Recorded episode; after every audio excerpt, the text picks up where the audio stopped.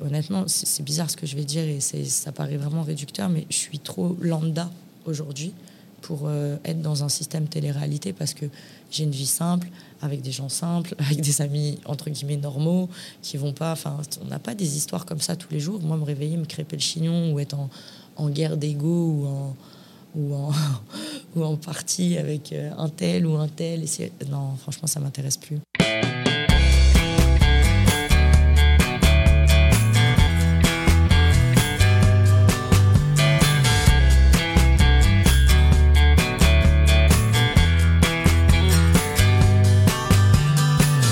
Bonjour à tous, vous écoutez Cadavrexki, le podcast qui décompose un parcours inspirant.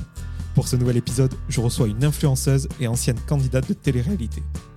Elle vient de publier son premier livre de développement confession chez Hugo Images, intitulé Glow Up. Entre féminisme, routine beauté, exercice de sport et recettes culinaires, elle vous aide à révéler la meilleure version de vous-même. J'accueille aujourd'hui Alix Desmoineaux. Salut Alix. Salut, ça va? Bah ouais, et toi? Ça va très bien, merci. Merci de participer à ce podcast Cadavrexki, podcast dans lequel je décompose des parcours inspirants. Donc le grand public te connaît sûrement comme l'ex-candidat de télé-réalité et l'influenceuse, d'autres pour tes prises de parole, notamment euh, contre la loi de sécurité euh, globale. Mais le but pour moi, c'est de parler de, tout ça, bien évidemment, mais aussi de facettes que l'on connaît peut-être moins de toi, jusqu'à arriver à ce livre euh, Blow Up, sorti chez Hugo Images. À tout parcours, il y a un début. Où est-ce que tu es né et où est-ce que tu as grandi surtout? Alors, euh, je suis née à l'hôpital Saint-Antoine à Paris un vendredi 29 octobre euh, en 1993. Donc, euh, c'était une très belle journée, je pense. Après, j'ai grandi dans le 19e à Place des Fêtes avec ma maman et également dans le 20e à Gambetta. Après, je suis partie à Lyon. vers la sixième. J'ai fait quelques années là-bas. Ensuite, je suis revenue à Paris. Ensuite, je suis retournée à Lyon. Je suis passée par le sud de la France pendant une année aussi. Et finalement, j'ai fini euh, quelques années après par poser mes valises à Marbella. Trop bien. Et tes parents, ils faisaient quoi comme métier euh, quand tu vivais sous leur toit? Alors, quand j'étais petite, euh, mon père, il avait la direction de pas mal d'établissements de nuit. Quand bah, j'étais vraiment petite, il travaillait pour le bus Palladium. Je pense que les anciens de la nuit parisienne connaissent bien cet endroit. Il a travaillé, il a été le directeur de chez Régine aussi. Il a été relation publique pour beaucoup d'établissements comme euh, le Tadoussac, c'était un restaurant un petit peu canadien, privé, tout ça. Il a fait aussi de l'international chartering. Donc, euh, j'ai parents, c'est des couteaux suisses en général, ils ont mmh. fait pas mal de choses. Ensuite, j'ai ma maman qui travaillait euh, bah, dans la restauration et dans la nuit aussi.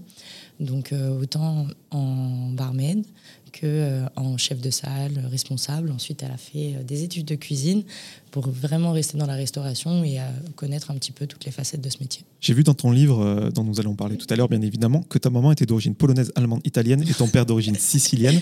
Je voulais savoir si ça t'avait permis de t'ouvrir à différentes cultures quand tu étais jeune, peut-être apprendre une langue, voyager. Alors non, pas trop, parce que les seules sources qui me restent de ça, c'est, on va dire, le nom de famille de ma grand-mère parce qu'elle s'appelle Gertzner, donc euh, c'est très allemand, puis c'est une grande, blonde, carrée, euh, elle a une belle carrure, euh, longue sur pattes, vraiment, c'est une très belle femme. D'ailleurs, les Allemandes, en général, sont vraiment pas mal.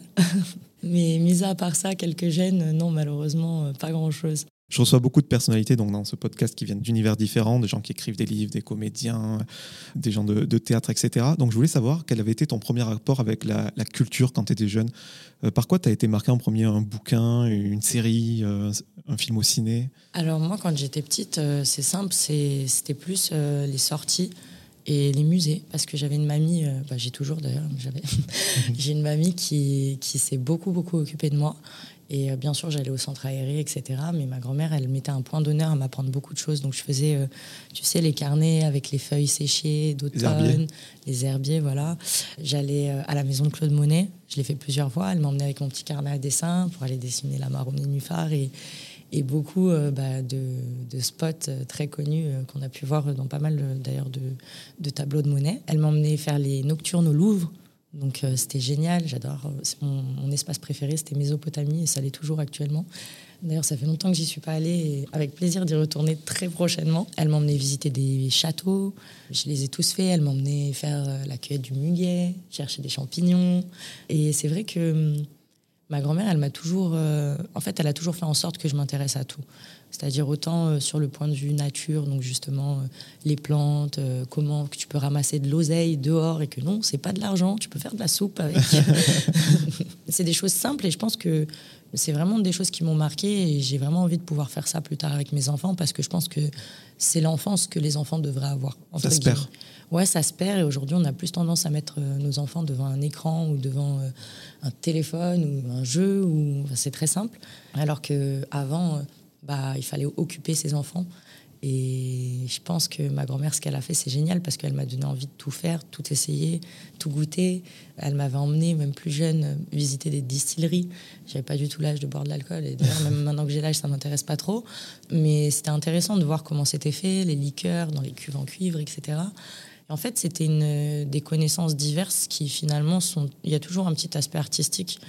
Par exemple, même quand tu vas dans une distillerie, quand tu arrives et que tu vois les énormes cuves avec euh, les tuyaux, etc., c'est un petit côté, on dirait un petit peu comme. Euh, on dirait un peu un orgue, je trouve.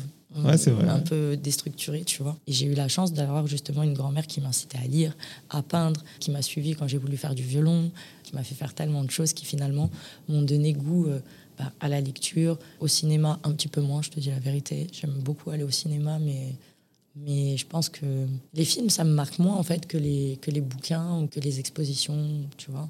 Je pense qu'en fait, il y a, y a trop de... La suggestion, elle est trop facile dans le film. Tu vois, c'est qu'en fait, on n'a pas trop de place à l'imagination. En fait, on te donne un, un, sujet, on te donne une image, on te dit voilà, c'est comme ça. Et puis, puis c'est très bien, c'est très le cool. Bouquin mais... t'interprète euh, plus les choses à ta manière. Ouais, et puis même, euh, c'est pareil, quand tu regardes un tableau, par exemple, euh, chacun va avoir un sentiment différent mm. face à celui-là, tu vois.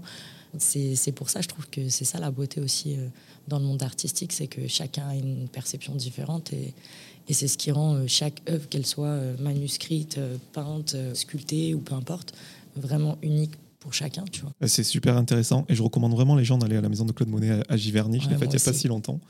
Et du coup, tu as répondu un peu à ma question suivante euh, qui était de savoir euh, quel caractère tu avais quand tu étais enfant, voire ado. Donc très curieuse.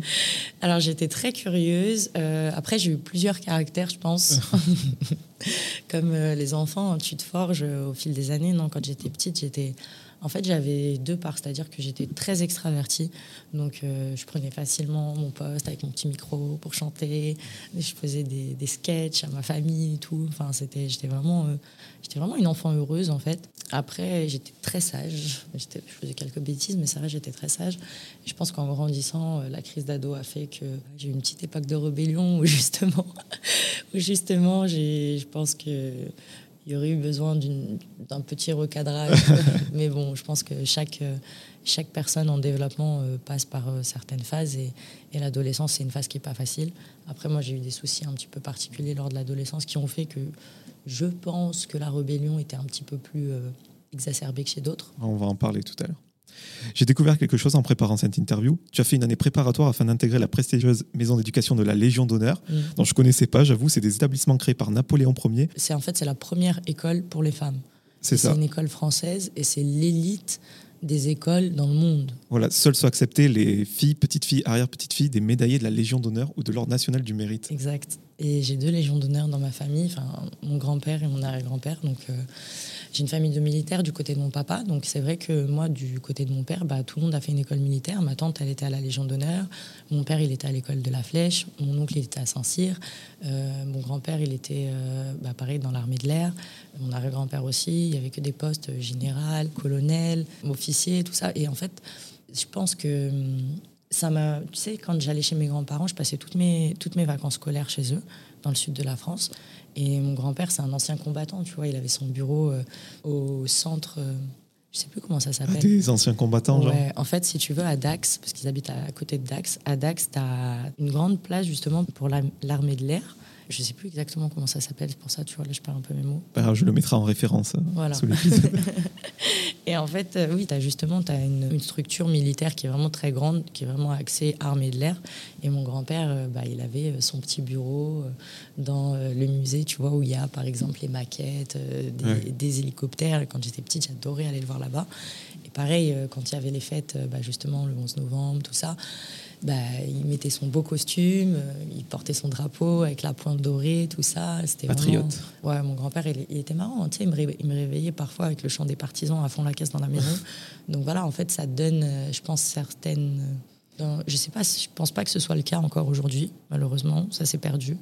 Mais quand j'étais petite, tout ce côté militaire, réglé, cadré, élite, tu vois, c'était vraiment genre euh, l'élite du pays, entre guillemets. je trouvais ça incroyable et j'avais beaucoup de respect pour ça, j'en ai toujours.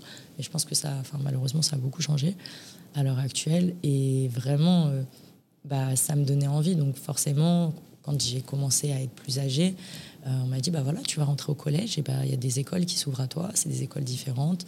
Donc le collège, tu sais, c'est une nouvelle étape, tu vois. C'est de nouvelles opportunités. Donc on m'a parlé de la Légion d'honneur que je connaissais déjà par ma tante et ma famille, tout ça. Et comme je faisais, je commençais un petit peu à faire des bêtises et que vraiment ton dossier, c'est sur plusieurs années. Pour aller à la Légion d'honneur, il faut avoir un bon dossier, il euh, faut avoir justement bah, ces médailles dans ta famille, mais il faut également avoir ah un bon dossier. C'est-à-dire que si tu es très mauvais, tu pourras avoir toutes les médailles que tu veux, tu n'iras pas. ça, ne fonctionnera pas. Donc du coup, bah, je faisais du violon, donc c'est pareil, j'avais un, axe aussi euh, artistique que je pouvais aussi également travailler là-bas. Et euh, ce qui est génial, c'est que quand tu sors de ces études-là, en général, tu finis cadre dans un CV. La Légion d'honneur, ça, pèse énormément.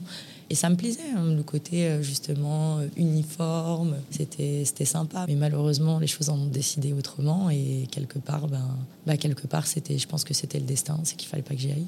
Donc je vais revenir sur euh, une période de ta vie euh, à laquelle tu as fait allusion tout à l'heure. Donc chacun a une expérience de vie euh, différente quand il est jeune. Mais toi, tu as rencontré des soucis assez sérieux que les jeunes garçons et les jeunes filles en tout cas ne rencontrent pas forcément. Il paraît que tu as attrapé une bactérie, un cousin du staphylocoque, donc une bactérie qui ronge le cartilage de l'os et du col du fémur. Tu me dis ça si je me trompe. Non, c'est ça. J'ai attrapé un Fusobacterium necrophorum. Je suis passé en cas d'école. Je suis 14e cas au monde et premier cas en Europe. Donc j'ai été opéré par le docteur Papin qui était euh, justement, il siégeait au ministère de la Santé, il me semble. Mais euh, voilà, parce que justement, c'était un cas spécial. Donc, il a opéré avec. Euh, quand je me suis fait mettre ma prothèse de hanche, hein, c'était des années après, mais il a opéré avec mon chirurgien que j'avais eu à l'époque où je suis tombée malade. Donc, à cette époque-là, j'avais 13 ans. C'est pas facile parce qu'en plus, c'est justement la période de la crise d'ado. Tu vois, tu te cherches un petit peu. En plus, tu deviens une petite femme. Donc, tu as tu commences à avoir un petit peu la poitrine qui pousse, envie d'avoir un petit peu d'indépendance, de t'émanciper un peu de ce côté bébé, tout ça. Et au moment où mes amis allaient dehors et qui couraient euh, les rues euh, les après-midi, euh, mercredi et samedi, bah, moi j'étais à l'hôpital. Et c'est vrai que ça m'a fait bizarre parce que, parce que je trouvais ça injuste. Et puis tu sais, quand tu as 13 ans, tu ne te rends pas forcément compte de ce qui se passe et tu vois juste que tu n'as pas. En fait, tu te dis, mais pourquoi moi? Tu n'as pas forcément le recul. Moi, tu l'as Ouais, non, après, il y a certains enfants de 13 ans qui sont vraiment très, très matures, mais c'est pas facile. Et puis, tu as l'impression que c'est gratuit, quoi. Et il n'y a pas d'explication quand on attrape une maladie. Euh, donc, je suis restée très longtemps à l'hôpital. Je suis restée euh, neuf 9 mois à l'IT. J'ai perdu énormément de poids. J'étais alimentée par perf. Euh, j'ai appris que je ne peux pas faire de transfusion, enfin, je ne peux pas faire de don de sang ou de don d'organes parce que j'ai été transfusée à plusieurs reprises. Donc une fois que tu as été transfusé, ce n'est plus possible. Ouais, c'était une période pas facile, mais je pense que ça m'a beaucoup forgé, mine de rien. Parce que, tu sais, maintenant, quand j'y pense, c'est comme un mauvais souvenir. Et je me dis, c'est incroyable parce qu'aujourd'hui, je suis sur mes deux jambes. Alors, ouais, effectivement, j'ai une prothèse de hanche et là, tu vois, ça fait 11 ans et en général, elle reste 15 ans maximum. Donc, j'ai dépassé la date limite des 10 ans déjà. Mais ça change beaucoup de choses. C'est surtout ton rapport au monde qui change beaucoup de choses parce que je pense que quand tu es passé par le stade handicap et vraiment où tu as été assisté, c'est-à-dire que à 13 ans, je suis retournée. Euh, bah, en fait, euh, j'étais tellement faible et tellement mince et tellement douloureuse que je devais. Euh, je suis retournée au stade couche. C'est-à-dire que j'avais des infirmières qui me faisaient ma toilette dans mon lit, qui venaient m'essuyer les fesses. Enfin, c'est, quelque chose de assez réducteur. Et quand tu es en train de forger bah, ta personnalité et ton identité en tant que personne, entre guillemets, aux portes de, ouais, t'es adolescent en fait. C'est le début, tu commences un petit peu. C'est vraiment pas facile. Alors heureusement que le personnel hospitalier, ben, on a vraiment des perles dans ce milieu parce que ça rend les jours un petit peu moins compliqués. Mais c'est vrai que hum, c'est une période pas simple à passer et j'ai eu beaucoup, beaucoup de chance euh, de m'en sortir. Je sais, en fait, c'est bizarre parce que à chaque fois que j'en parle, j'ai vraiment l'impression que c'est un mauvais souvenir. Tu sais, j'ai beaucoup de souvenirs, mais c'est tellement loin que c'est à peine palpable, tu vois. Peut-être quelque chose dont tu te souviendras un petit peu plus, c'est euh, justement ton évolution dans, dans le monde euh, après une expérience comme celle-ci. Parce que je crois que tu été en fauteuil, puis en, en béquille, tu as eu des, des, mois, voire des années de rééducation. Comment tu te sens à ce moment-là vis-à-vis des gens? Parce que l'empathie des gens à ce moment-là vers toi change aussi. Alors, euh, je sais qu'il y a une chose que je fais pas, que beaucoup de gens font en pensant être bienveillant. Tu sais, quand les gens ils se, ils se trouvent face à quelqu'un qui peut avoir une différence ou un handicap, que ce soit un strabisme, que ce soit un que la personne soit bègue ou que la personne soit en fauteuil, que la personne ait un handicap quelconque, en général, les gens ils prennent un ton et ils te parlent comme si. T'infantilises. Voilà. Et ils disent alors, euh, non, non, non. Mais ce n'est pas parce que physiquement on a quelque chose qui fonctionne différemment ou moins bien ou pas, contrairement à d'autres personnes, que ton esprit et ton intelligence, elle n'est pas là. Et c'est ça en fait qui est vraiment réducteur. C'est-à-dire que déjà, je sais que moi je, le vivais très mal quand j'étais en fauteuil roulant parce que les gens te regardent d'en haut. Tu es assis et en fait tous les gens qui jettent un regard vers toi, il est toujours vers le bas parce que tu es assis. Mais quand tu es la personne en bas et que tout le monde te regarde un petit peu du coin de l'œil parce que c'est un peu gênant aussi de regarder quelqu'un en fauteuil. Donc les gens ils regardent sans trop regarder, tu vois. Enfin, et surtout que moi j'étais jeune, tu vois, donc ils voient une petite fille dans un fauteuil. Enfin, c'était un peu space. Et je me sentais insultée vraiment. Je me souviens une fois, on était à Saint-Jean, c'est le Vieux-Lyon à Lyon, avec ma maman. Et c'était euh, la seule fois où je suis sortie euh, du centre de rééducation. Tu demandes des autorisations pour sortir quelques heures, etc. Et j'avais euh, le fauteuil roulant de l'établissement. Et elle m'a emmenée à Saint-Jean. Il faut savoir que Saint-Jean, c'est un endroit qui est totalement pavé.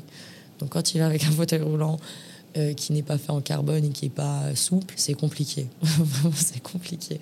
Du coup, j'étais un petit peu euh, secouée dans tous les sens dans mon fauteuil. Je me souviens, il y avait une petite fille avec sa maman qui m'avait pointé du doigt, qui avait dit ah, Regarde, maman, la petite fille, elle a des roues. Et c'est une réflexion d'enfant qui a vraiment aucune méchanceté et c'est juste de l'observation, c'est insouciant. Et je me souviens, j'avais très mal réagi et j'avais, j'étais un peu plus vieille qu'elle parce que je pense que cette petite fille devait avoir 5-6 ans et moi j'avais 14, 13, 14 ans. Mais j'étais tellement mal en fait. En fait, tu as tellement le côté où toutes les personnes qui, viennent vers toi pensent que tu as besoin d'eux pour t'assister que le peu de choses que tu que as besoin, c'est vraiment du respect en fait. On a besoin d'avoir du respect et de se sentir traité comme tout le monde. Et c'est vrai que c'est compliqué. Dès que tu as un handicap, enfin, moi je sais que je ne l'ai jamais fait par exemple, certainement par rapport à ça, parce que je l'ai vécu en, partie. Quand je croise des personnes qui peuvent avoir un handicap, quel que soit le handicap, euh, je ne vais pas du tout prendre un ton infantilisant ou quoi que ce soit. Ou les... Non, je leur parle totalement normalement, parce que en fait, on est, on est sur un pied d'égalité totale, en fait.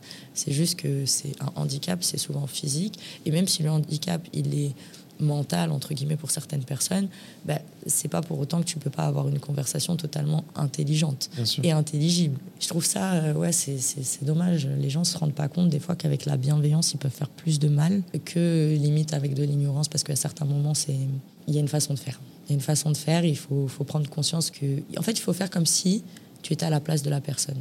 C'est-à-dire que quand tous les jours on pense que tu peux pas te débrouiller seul, il y a une façon d'aborder les gens et quand une personne handicapée, par exemple, qui n'arrive pas à monter un trottoir, euh, il y a quelqu'un qui vient derrière et qui prend le fauteuil sans lui demander son autorisation, c'est un petit peu comme une agression. Parce que la personne pense t'aider, mais toi, tu lui as rien demandé. Donc euh, c'est compliqué. Il y a beaucoup, c'est comme, enfin, il y a beaucoup de personnes qui pensent être, être bienveillantes en faisant ce genre de choses et quelque part, effectivement, le sentiment est bon mais la démarche, elle est, elle est vraiment agressive et tu te sens. Ça, en fait, c'est une façon, enfin, mine de rien, c'est vraiment réducteur pour la personne qui se fait assister. En tout cas, moi, je l'ai vécu à plusieurs reprises comme ça. C'est mieux de venir et de demander si euh, on a besoin d'un coup de main euh, et pas de venir voir la personne et dire ah, Vous voulez que je vous aide? On peut passer totalement normalement et dire ah, Vous avez besoin d'un coup de main? Non Ok, bonne journée. Ah, tu fais bien de le préciser. Ouais, c'est important parce que tu sais, moi, je, ça, des personnes, le handicap, en fait, c'est, je crois que c'est il me semble, plus de 10% de la population mondiale qui, qui présente un handicap de quelque sorte que ce soit, tu vois. Donc euh, c'est à chaque fois que tu rencontres quelqu'un qui a une différence notable, tu le traites différemment, comme s'il euh, avait une déficience euh, mentale. Et même s'il a une déficience mentale, tu peux totalement le traiter comme une personne classique, en fait, parce que tu as un être humain en face de toi qui est totalement en capacité de comprendre ce que tu lui dis. Et si tu, tu le fais de façon un petit peu trop pointu, il y a des solutions, mais il n'y a pas besoin d'être, euh, d'être entre guillemets condescendant sans le vouloir, parce que c'est un petit peu ça. Et je pense que c'est important parce que le vivre ensemble et le respect de l'autre, c'est, tellement important. Et quand, enfin, en tout cas, je parle pour moi parce que toutes les personnes qui ont un handicap ne se sentiront peut-être pas concernées. Mais moi, je sais que dans cette situation, j'ai trouvé vraiment que les gens étaient bienveillants, mais qu'ils avaient vraiment une manière, je ne sais pas comment expliquer, une manière un petit peu trop, trop familière d'aborder les gens on dirait que le handicap fait que tu, y a plus cette, cette distance entre guillemets que, que, tu as avec une personne, une personne que tu connais pas dans la façon de l'aborder. Et c'est vraiment dommage. Dans le paragraphe du livre euh, Du garçon manqué à l'icône de beauté de, ton bouquin, euh, tu dis que tu t'es identifié comme la fille au béquilles et pour trancher avec cette image, tu as adapté un look euh, aux antipodes de celui qu'on connaît actuellement et aussi pour afficher une, certaine assurance, j'imagine. En fait, il y a plusieurs choses. C'est-à-dire qu'à l'époque, j'ai déjà, il faut savoir que j'étais très jeune, donc j'étais j'étais influencée par à peu près tout ce que je pouvais voir à l'époque. Une éponge. exactement, une éponge. Et en plus, j'avais un manque de confiance notable à cause justement de cette partie handicap. Parce que quand tu as cet âge-là, que ce soit au collège ou à l'extérieur, tu croises beaucoup de gens qui font des réflexions. En plus, moi, quand je marchais sans béquille, je boitais énormément. Tu vois, j'avais une démarche vraiment pas facile. Et les gens, sont, surtout à cet âge-là, ne sont pas tendres. Et c'est dur. C'est dur. Et, je bon, je l'ai jamais trop montré, mais c'est vrai que quand je rentrais chez moi, je, ne le vivais pas très bien. Et euh, à cette époque-là, je pense que déjà, je sortais avec des filles parce que bah, c'était plus doux, honnêtement, c'était plus attrayant, plus, plus safe. Et donc c'était un mix entre il faut qu'on me voit différemment de la fille handicapée. Là, aujourd'hui, je sors avec des filles, donc euh, je regardais aussi The L World, tout ça, les séries comme ça. Je me disais, bon, c'est super, les cheveux courts et tout. Là, c'était un peu la mode du moment. Et euh, le côté aussi où je me disais, genre c'était un petit peu toujours plus d'être différente, extravagante. Et finalement, euh, ça n'a rien changé, hein, parce que j'étais euh, en fait, c'était tellement identifiable cette histoire de béquille que finalement, ça, me collait un petit peu à la peau, mais je pense que j'ai réussi à me démarquer de d'autres façons que ce soit. Alors, c'était peut-être pas les meilleures, hein, honnêtement. Mais voilà, ça m'a aidé à ma construction, à mon évolution en tant que femme, euh, pour le futur en tout cas. Il paraît que tu as demandé à être émancipée à l'âge de 16 ans, donc c'est-à-dire que tu te sentais capable d'accomplir seuls les actes nécessitant la, majorité légale et avoir pratiquement les, mêmes droits qu'un adulte. J'ai lu ça, est-ce que c'est vrai? J'ai pas demandé à être émancipée, j'ai fait une demande de placement parce que l'émancipation c'est différent, c'est quand euh, tu es ton. Moi j'avais toujours mes parents en tuteur si tu veux, mais c'est juste que j'avais une situation familiale qui faisait que ça se passait plus. Ça se passait plus. Alors, euh, je pense qu'on a tous des hauts et des bas dans la famille. Moi, c'est vrai que bah, j'ai une famille qui est, totalement décomposée, en fait, qui a jamais été vraiment, bah, qui a jamais été unie. Et ça n'a pas toujours été facile.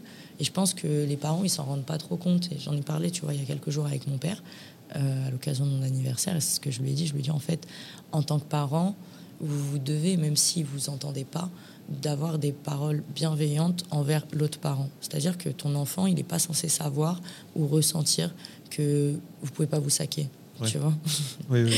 Et c'est vrai que, que du coup, bah, j'ai eu beaucoup, beaucoup de soucis euh, dans ma famille autour de, bah, de mes parents, de moi, les gardes, les ci, les ça, plus euh, les travers et les cicatrices de chacun aussi, parce que j'ai des parents qui ont aussi eu euh, leur lot de, de déboires personnels. Donc forcément, quand tu es adulte, ça peut interagir avec euh, ta façon d'appréhender le monde et aussi quand tu as un enfant à charge et que tu t'occupes de ton enfant, bah, ça, peut, ça peut avoir un effet sur lui sans que tu t'en rendes trop compte. Alors je pense que tous les, les parents font des erreurs et j'en ferai, ferai d'autres. le jour où je, serai, je serai parent à mon tour, je pense que j'essaierai de ne pas faire les mêmes erreurs que les miens parce qu'en général on essaie de ne pas reproduire ce qui, ce qui nous a heurtés mais c'est sûr que j'en ferai d'autres et c'est vrai que c'était pas facile, mais je suis arrivée à une période de ma vie où, après tout ça, je pouvais plus me sentir épanouie là où j'habitais, dans mon système familial. C'était pas du tout possible. Donc j'avais déjà des éducateurs à l'époque. j'avais déjà, j'étais un petit peu déjà un élément un petit peu perturbateur.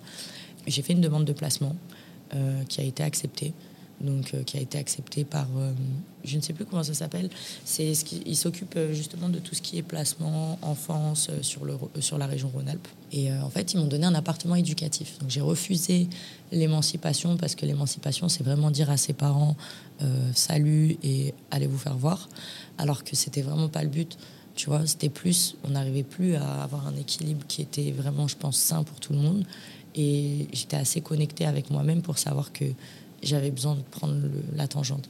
Et je pouvais pas. L'émancipation, c'est vraiment claquer la porte au nez de ses parents. Là, c'était différent. C'était prendre un envol différent. Mais oui, j'avais mon appartement comme une adulte. Ça, c'est indéniable. Et d'ailleurs, merci euh, au conseil euh, du Rhône-Alpes de m'avoir accordé euh, un appartement éducatif et des éducateurs qui étaient vraiment stylés.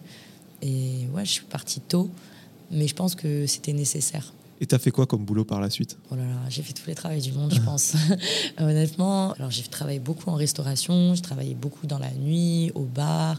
Après, j'ai travaillé en danse, donc j'étais gogo danseuse, j'étais stripteaseuse. J'ai même travaillé dans une baraque à frites euh, dans le village de l'Olympique Lyonnais là, actuel.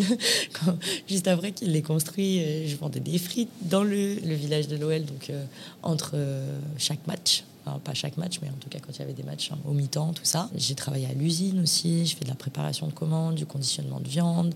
Je pense que franchement, le travail un petit peu euh, euh, dans la manufacture et tout, j'en ai tâté pas mal. Hein.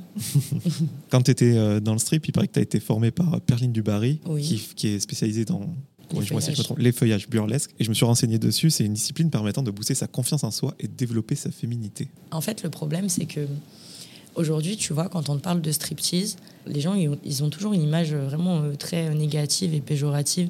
En majorité, je parle parce que pas tout le monde, il y en a qui considèrent vraiment ça comme un art et qui le respectent à sa juste valeur. Alors effectivement, moi, je suis allée dans certains clubs de strip à Paris en cliente, tu vois, pour voir où effectivement, j'avais l'impression que c'était des bordels à ciel ouvert, je le dis. Mais ça dépend où est-ce que tu travailles et ça dépend dans quel établissement tu travailles. Et Perline, effectivement, c'est une personne en fait qui m'a montré comment me mettre complètement à nu, sans rien montrer.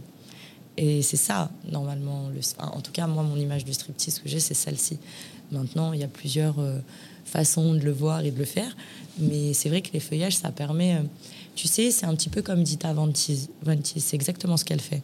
Ça reste euh, burlesque, c'est sexy, c'est la femme de pouvoir, c'est la femme qui tient entre guillemets sa sexualité parce qu'il y a toujours un, aspect un petit peu sensuel et forcément sexuel qui peut paraître sexuel.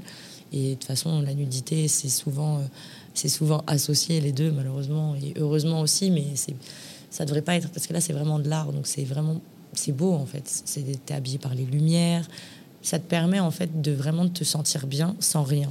Et c'est pas facile parce que c'est pas d'artifice. C'est-à-dire que si tu as un éventail de plumes pour te cacher, c'est le bout du monde. Et c'est dans ces moments-là où finalement tu es totalement à nu que tu te rends compte si tu te sens bien ou pas avec toi-même. Et c'est vrai que moi, tu vois, par exemple, j'avais ma cicatrice à l'époque euh, sur ma hanche.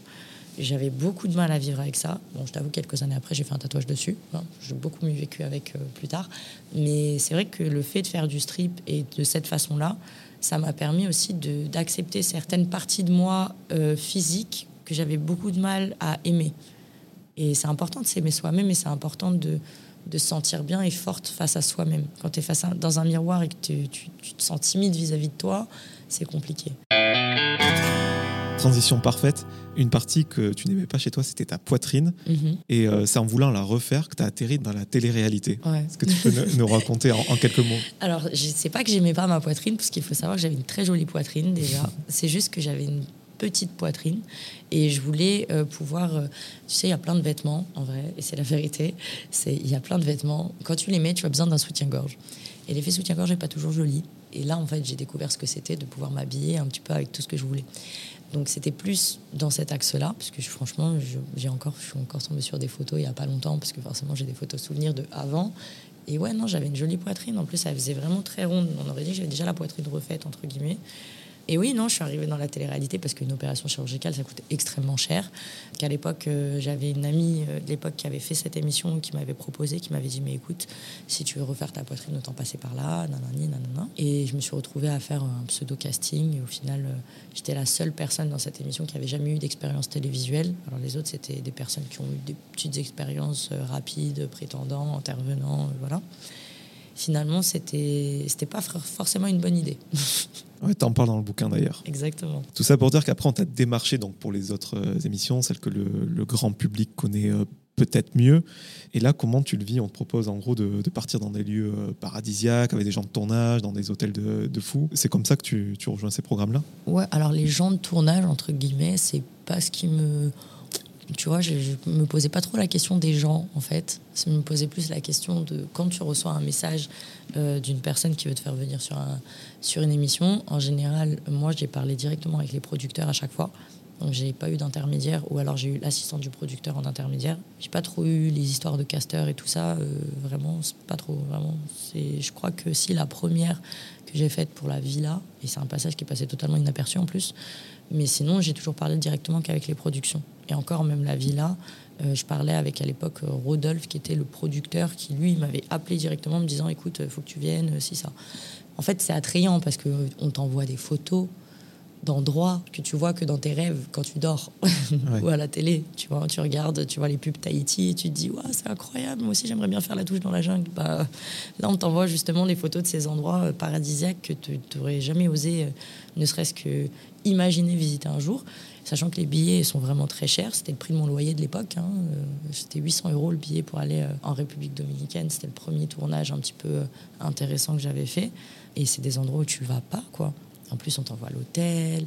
On te dit oui, mais tu vas pas tourner beaucoup, tu vas rester beaucoup à l'hôtel. On te dit mais attends, tu gagnes combien aujourd'hui? 50 euros par jour? Mais attends, regarde, on te paye 100 euros. Bon, après, tu as les taxes. Mais il y a beaucoup d'arguments en fait qui font que. Et c'était une belle expérience parce que franchement, la première fois que j'ai fait un long voyage, euh, outre euh, bah, justement mes propres moyens, euh, c'était en République dominicaine. Et quand je suis arrivée là-bas pour un tournage, finalement, j'ai passé deux semaines, je crois, à l'hôtel.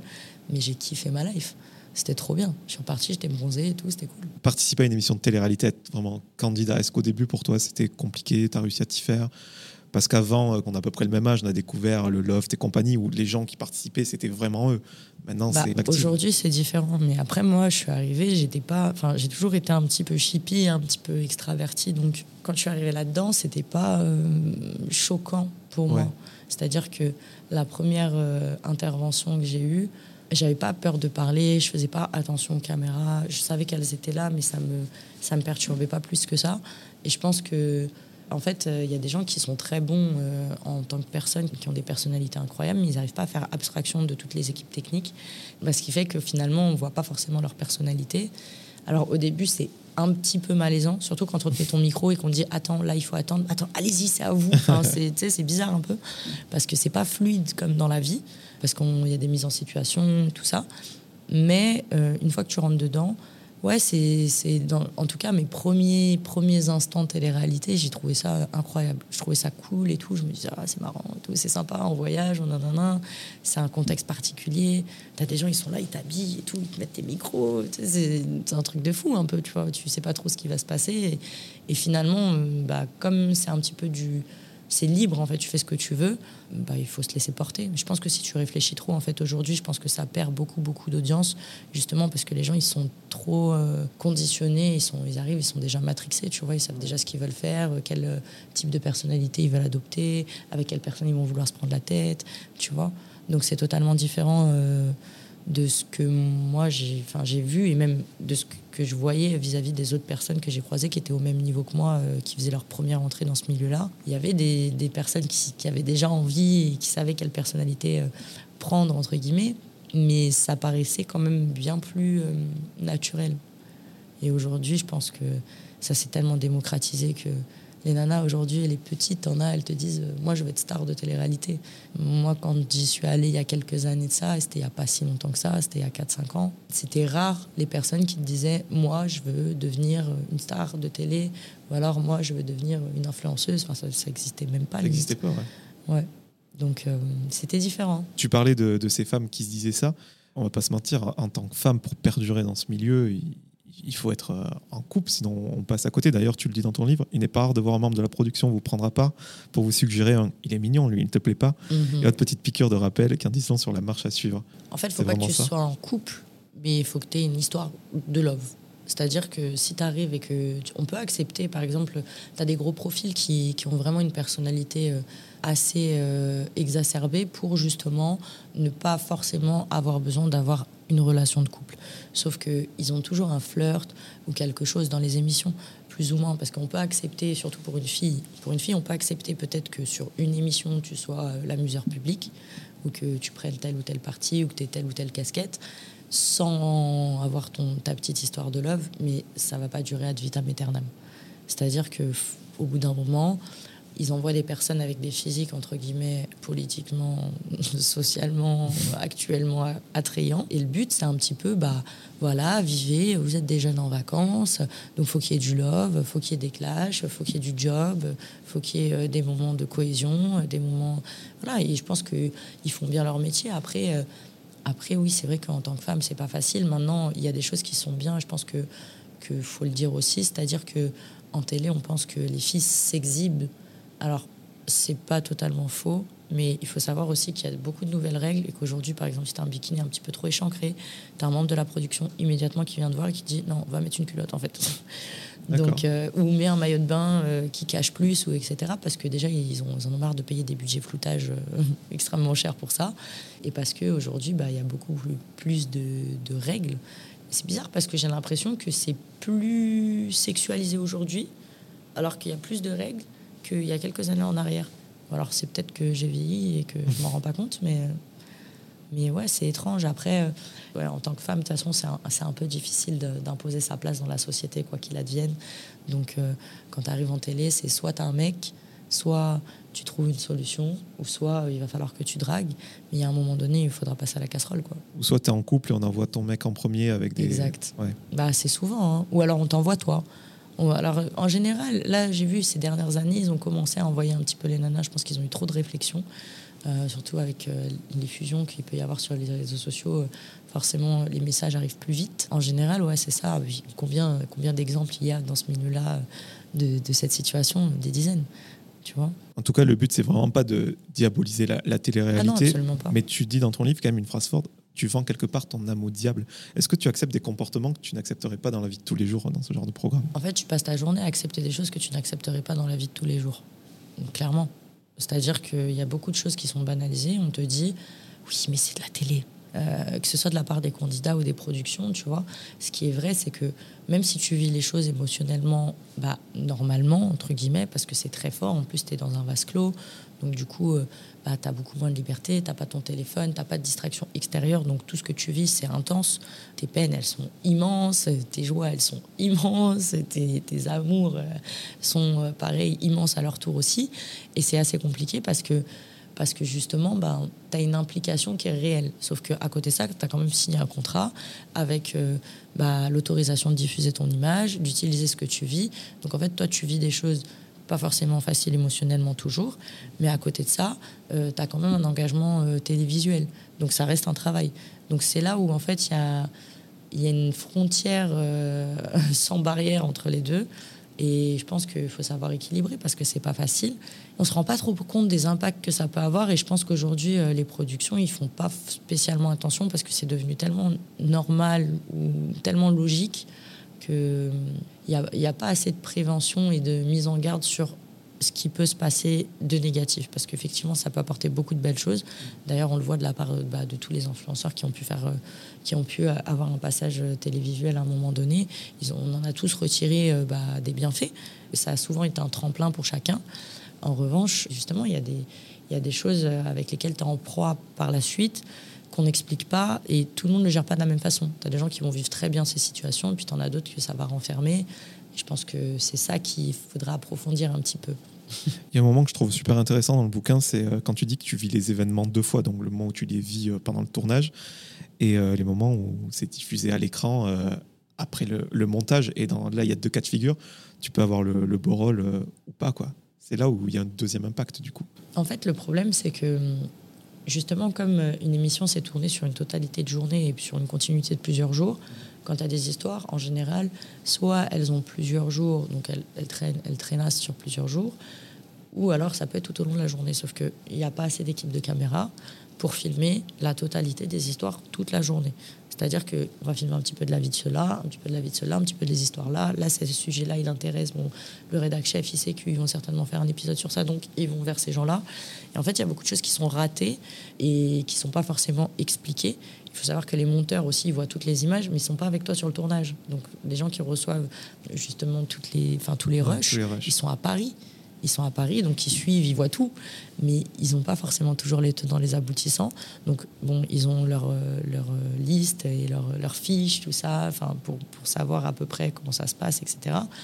c'est différent de le vivre. Donc en fait, en fonction de comment le monteur ou comment euh, justement le, la haute sheet elle a été écrite, eh ben, ça va être plus ou moins réel ou non. C'est-à-dire qu'il y a des fois où, bah, effectivement, on va te rendre justice euh, dans la situation. C'est pas forcément totalement bien expliqué, mais tu as pu avoir, entre guillemets, ta petite justice. Et il y a d'autres moments où pas du tout. En fait, tu te retrouves euh, incriminé dans des situations où, en fait, si la majorité des téléspectateurs connaissaient la totalité de l'histoire, en fait, on serait pas là en train de te jeter des cailloux. Et c'est le but, c'est pas qu'on en jette aux autres, mais au bout d'un moment, tu vois, il y a une justice qui est pas toujours euh, équitable. Et c'est dommage. Toi, c'est terminé la, la télé-réalité là. Ouais, c'est fini. Franchement, euh, respect à ceux qui continuent encore, force à eux. Mais moi, ça y est, je pense que, en fait, euh, j'ai donné ce que j'avais à donner et je pense que ça s'est vu d'ailleurs sur mes dernières apparitions télé. Ça me rendait mauvaise en fait parce que je suis trop.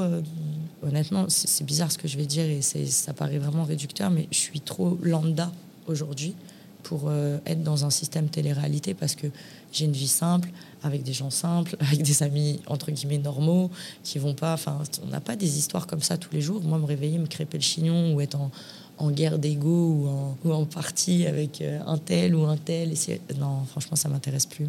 Ça m'intéressait déjà pas trop, mais plus ça va. Et puis même, je pense que dans ma do-it list de vie, il y a beaucoup de choses que j'avais envie de faire et d'essayer. Et aujourd'hui, euh, en télé, je stagne. C'est-à-dire, euh, quoi? Je vais faire encore une émission pour encore euh, me mettre encore en couple avec une autre personne que je vais. Non, j'ai eu un ex en télé, je pense que c'est suffisant. En plus, ce qui est malheureux, c'est que c'est même pas ma plus longue relation. Au final, les gens ne pensent que j'ai eu que cette personne dans ma vie.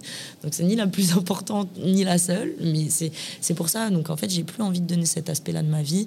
j'ai envie de pouvoir avoir une vie privée avec des personnes dans ma vie, que ce soit dans mon lit ou à côté de moi, sans avoir besoin de l'expliquer, de le dire. J'ai envie de pouvoir avoir des enfants sans avoir besoin de les exhiber et sur les réseaux sociaux. J'ai pas envie d'accoucher sur Sixplay, ça m'intéresse pas. J'ai pas envie de me marier à la télé non plus. Donc, euh, donc en fait, au bout d'un moment, bah, je, vais, je, vais vers la trentaine. Donc forcément, j'ai tout ce que j'avais à faire quand j'avais 20 ans, je l'ai fait. Là, aujourd'hui, mes rêves de femme sont différents et ils allaient plus dans le sens de la télé-réalité et je leur servais plus à rien. Parce que j'ai plus ça à donner, à part des nerfs. Et, alors, effectivement, ça fait de l'audience, mais, mais il, faut, il faut trouver la paix, quoi. Moi, j'ai besoin de me réveiller le matin et de me dire la vie est cool. Franchement, je kiffe ma life. Pas de me dire oh là là, qu'est-ce qui va se passer encore aujourd'hui. Non, franchement, non. C'est la tranquillité d'esprit que je me suis payé là.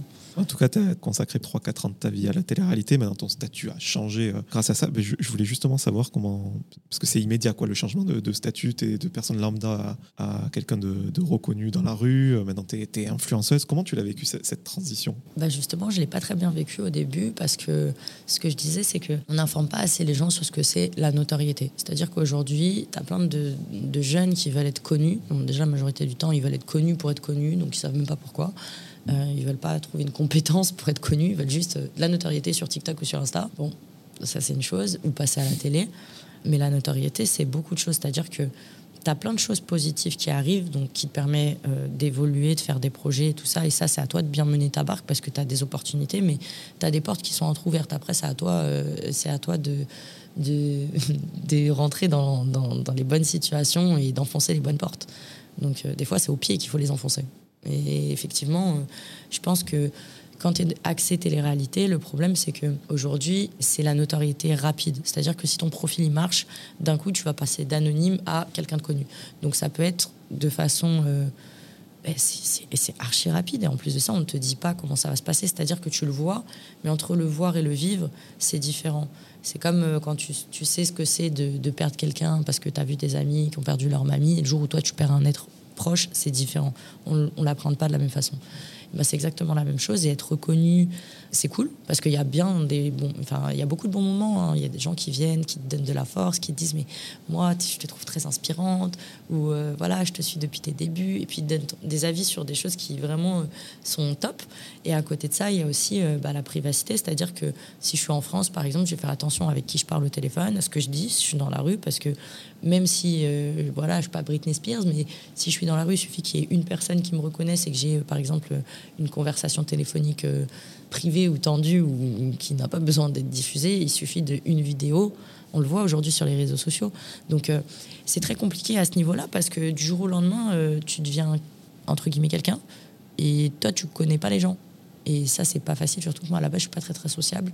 C'est-à-dire je j'ai mes têtes. Et au début, c'était dur parce que y a, enfin, je ne sais pas si tous les milieux font ça, mais je rencontrais des gens qui tremblaient et qui pleuraient. Bon, ça m'arrive encore aujourd'hui, mais maintenant j'ai plus l'habitude. Et c'est vrai que bah, toi, tu es là, bah, bah, c'est juste moi, alors euh, pourquoi tu trembles Pourquoi tu pleures C'est trop bizarre. Et d'un autre côté, ça t'émeut, mais à la fois, c'est ça aussi une part, c'est effrayant, tu vois. Parce que je dis, mais si je peux créer ce genre de sentiment positif chez les gens, je peux aussi créer, à contrario, des sentiments négatifs. Donc en fait, euh, c'est jamais tout blanc, tout noir. Il y a forcément euh, une balance. Et tu te dis, bon, s'il y a des gens qui m'aiment à ce point, il doit y avoir des gens qui me détestent et à ce point. Donc en fait, c'est plus ce genre de choses où tu vas avoir pas peur, mais tu vas te prémunir de plus de choses, tu vas faire plus attention. Les gens qui vont être à ton contact, tu vas faire plus attention aussi parce que tu sais pas forcément si les gens après ils te parlent pour la personne que tu es, pour l'image que tu représentes, pour la personne des réseaux sociaux, pour les opportunités que tu peux apporter, pour tu vois ce que je veux dire? Donc ça, ça biaise énormément les rapports humains et je pense que la notoriété ça fait ça fait ça en général. Je pense que on se sent jamais aussi seul que quand on est en pleine lumière et ça on s'en rend pas compte. Donc les gens les gens qui veulent être euh, influenceurs ou qui veulent faire de la télé aujourd'hui ou qui veulent être juste connus doivent prendre conscience de ça parce que c'est vraiment pas facile à certains moments. Il faut vraiment garder euh, une base solide avec des gens vraiment qui vont pas euh, être en admiration devant toi, qui vont savoir te dire quand ça va pas, qui vont savoir te dire, enfin te faire garder les pieds sur terre en fait parce que tu perds vite pied avec tout ça. Parce que c'est des situations où où tu te dis, mais c'est incroyable. Moi, je, maintenant que j'habite en Espagne, mon kiff, c'est d'aller faire mes courses et que la nana ne me connaisse pas. C'est devenu grave quand même. C'est-à-dire que quand je vais faire mes courses et que la caissière, elle me dit juste euh, Quere una borsa? et qu'elle me demande pas un, autographe, je me dis, ouais, super, ouais, donne-moi un sac. Moi, je voulais parler d'un autre effet euh, de ton statut euh, actuel. C'est que les gens, ils acceptent pas que tu aies des complexes, que tu plaignent à cause de petits problèmes. Comment tu le vis ça? Alors, euh, je le vis bien et je l'explique. C'est-à-dire, je le vis bien parce que j'ai appris à le vivre. J'ai pris du recul sur ça.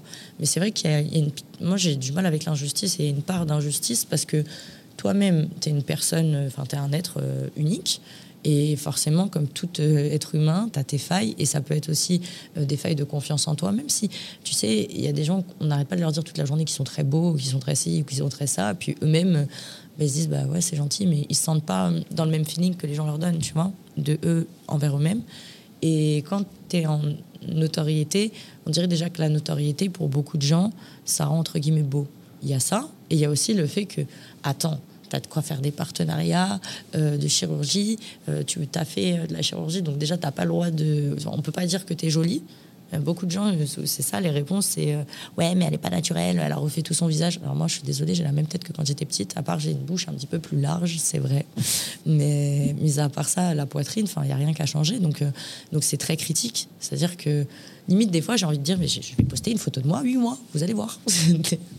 Et d'un autre côté, il y a aussi ce côté où où finalement il faut apprendre à s'en foutre en fait parce que parce qu'on vit pas pour les gens. Alors quand on est exposé publiquement, on vit avec les gens.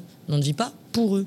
C'est on vit avec eux, on leur fait partager notre quotidien et c'est ça qu'il faut comprendre. Et c'est pareil dans la vie en général, on ne vit pas pour les gens, on vit pour soi avec eux. Donc ouais, c'est pas facile euh, d'avoir des gens qui critiquent sur des aspects physiques parce que justement, en plus moi je fais partie du, de la classe de filles entre guillemets dans les normes euh, plus ou moins de beauté sociale. Donc on estime que n'as pas de plaindre. On estime bon ça va, euh, t'es mince, nanana, t'as pas t'as pas à te plaindre, oui bah ça va, il y a pire, oui bah ça va. Non mais alors celle-là se prend pour une beauté. En fait c'est totalement paradoxal parce que d'un autre côté tu as des personnes qui vont dire oui elle se croit trop belle, de l'autre côté on va dire non mais celle-là est super moche, elle a fait plein de chirurgie. Enfin, c'est... Et en fait, ça part dans tous les sens. Donc en fait, faut juste euh, fuck ça, en fait, et juste euh, se focaliser sur soi-même. Et c'est pas facile au début, surtout quand tu as des dizaines de personnes qui viennent mettre le doigt sur quelque chose, par exemple un complexe que tu peux avoir. Moi, par exemple, j'ai fait mes oreilles, euh, j'ai fait une opération des oreilles, mais la première opération esthétique que j'ai faite, c'était mes seins. Donc, théoriquement, c'est que mes oreilles ne me dérangeaient pas. Mais c'est vrai que en passant à la télé, à force euh, des réflexions et surtout même, tu sais, quand tu te vois à la télé, c'est très bizarre de se voir en vidéo. Donc tu vois tes complexes comme s'ils te sautaient aux yeux, tu vois. Et donc ça, plus euh, bah, justement les avis des téléspectateurs qui sont pas forcément bienveillants, ça te pousse à faire des choses. Et après, tu as, les mêmes téléspectateurs qui vont aller commenter les photos de Nana qui finalement ont fait que ça, en fait, de, de, faire en sorte de se sentir bien, et vis-à-vis d'elle-même, et vis-à-vis aussi du, retour qu'elle pouvait avoir euh, bah, du monde extérieur, de centaines de milliers de personnes qui ne connaissent pas. Et après, ils viennent, te taper dessus en disant Oui, mais Nana, celle-là, elle a fait de la chirurgie. Oui, mais celle-là, elle devrait faire de la chirurgie. En fait, c'est, c'est, on ne sait jamais. On dit Tu devrais en faire pour t'améliorer. Oui, mais euh, non, en fait, là, il faut pas, faut pas en faire. Oui, mais là, en fait, t'es pas belle. Parce que c'est très, c'est très compliqué. C'est le monde qui est devenu méchant. Et le pire, c'est que les personnes qui critiquent, c'est souvent des femmes. Et c'est majoritairement des femmes. Donc la sororité, elle n'existe pas. Et alors, je sais pas si c'est un malaise de elles vis-à-vis d'elles-mêmes, ou justement, elles se sentent mal vis-à-vis de toi, ou alors elles ont une certaine jalousie ou une certaine envie d'une assurance que tu as, qu'elles n'ont pas, et qu'elles se permettent de venir te dire des choses parce que finalement, elles écrivent pas à une personne. Tu es une personnalité publique, tu sais, c'est comme si elles écrivaient un film. Genre, tu vas jamais leur répondre, tu vas même pas lire leurs commentaires. Mais au final, c'est de la méchanceté gratuite. Alors moi, j'ai eu de la chance justement d'avoir un parcours euh, bah, avec le handicap, tout ça qui a fait que j'ai eu des réflexions très très tôt dans ma vie. Et du coup, je me suis forgée assez tôt. Mais ça a toujours un impact. Et quand c'est euh, de façon euh, sur un national, parce que nous, on passe, enfin, moi je passais sur, bah, sur W9, qui est quand même une chaîne de la TNT, qui en plus est très regardée, ces programmes-là. Quand ça passe à un niveau national et que tu as des dizaines de milliers de personnes qui viennent de donner leur avis, et qui font des débats. Oui, non, en fait, c'est belle, un truc de fou. Et toi, tu te dis, foutez-moi la paix, en fait. Donc, tu peux pas, tu peux difficilement dire, bah, vous savez, euh, je vais pas bien. Ou vous savez, euh, là, j'aime pas ça chez moi. T'as pas le droit ni de te plaindre sur ta condition de vie, ni de te plaindre euh, sur ce que tu peux ressentir genre, dans ton corps. C'est très compliqué. Ta condition de vie, tu n'as pas le droit de te plaindre parce que théoriquement, tu gagnes bien ta vie, tu as la notoriété, euh, tu fais des placements, des partenariats, euh, donc euh, bah, ferme, ta bouche quand même parce que tu vis bien. Et effectivement, il y a plein d'avantages et il y a, y a, des soucis que tu ne te poses plus du quotidien comme payer ton loyer, tes factures, ce que tu vas manger, est-ce qu'il faut que tu fasses attention parce qu'à la fin du mois, il va te rester que 50 euros sur ton compte. C'est vrai que c'est différent, mais ça engendre d'autres soucis. Et je pense qu'en fait, les gens pensent que dans la lumière et l'argent, et la notoriété aussi, mais dans la lumière et l'argent, ou dans l'argent tout court, on est heureux. Mais moi, je faisais partie de ces personnes-là. Quand je faisais les courses à l'épicerie sociale avec ma mère, je me disais, putain, les gens qui ont, ils ont grave de l'argent et tout, et ben, c'est sûr, ils se sentent bien, ils partent en vacances, ils font ça. Mais sauf qu'en vrai de vrai, c'est pas le cas en fait. C'est l'argent, c'est un confort. Alors c'est un confort qui est très confortable, effectivement. Ça te permet de, de te payer beaucoup de choses qualitatives en termes de c'est palpable, tu vois. Mais c'est pas pour autant que tu as un confort euh, humain et psychique. Au contraire, ça, ça, ça change beaucoup de gens, l'argent. C'est un, un, démon. Et c'est pas facile d'appréhender ça. Et quand en plus tu es jeune, tu sais pas trop ce que. Parce que je gagnais ma vie, mais enfin, je gagnais pas ma vie comme je l'ai gagnée après. Tu arrives dans ce genre de, de, situation-là, bah, tu sais pas trop comment réagir en fait. C'est-à-dire que même toi, tu es perdu vis-à-vis de, des gens que tu connais, vis-à-vis des rapports, nouvelles relations que tu fais. Et, et tu te rends pas forcément compte au début. Au début, tu es toi-même et tu fais pas, tu te prémunis pas, tu fais pas attention de toutes ces personnes qui viennent avec un œil malveillant profond, tu vois, mais qui arrivent en étant séductrices et agréables. Ces gens-là, tu as, envie de bien les aimer, tu vois.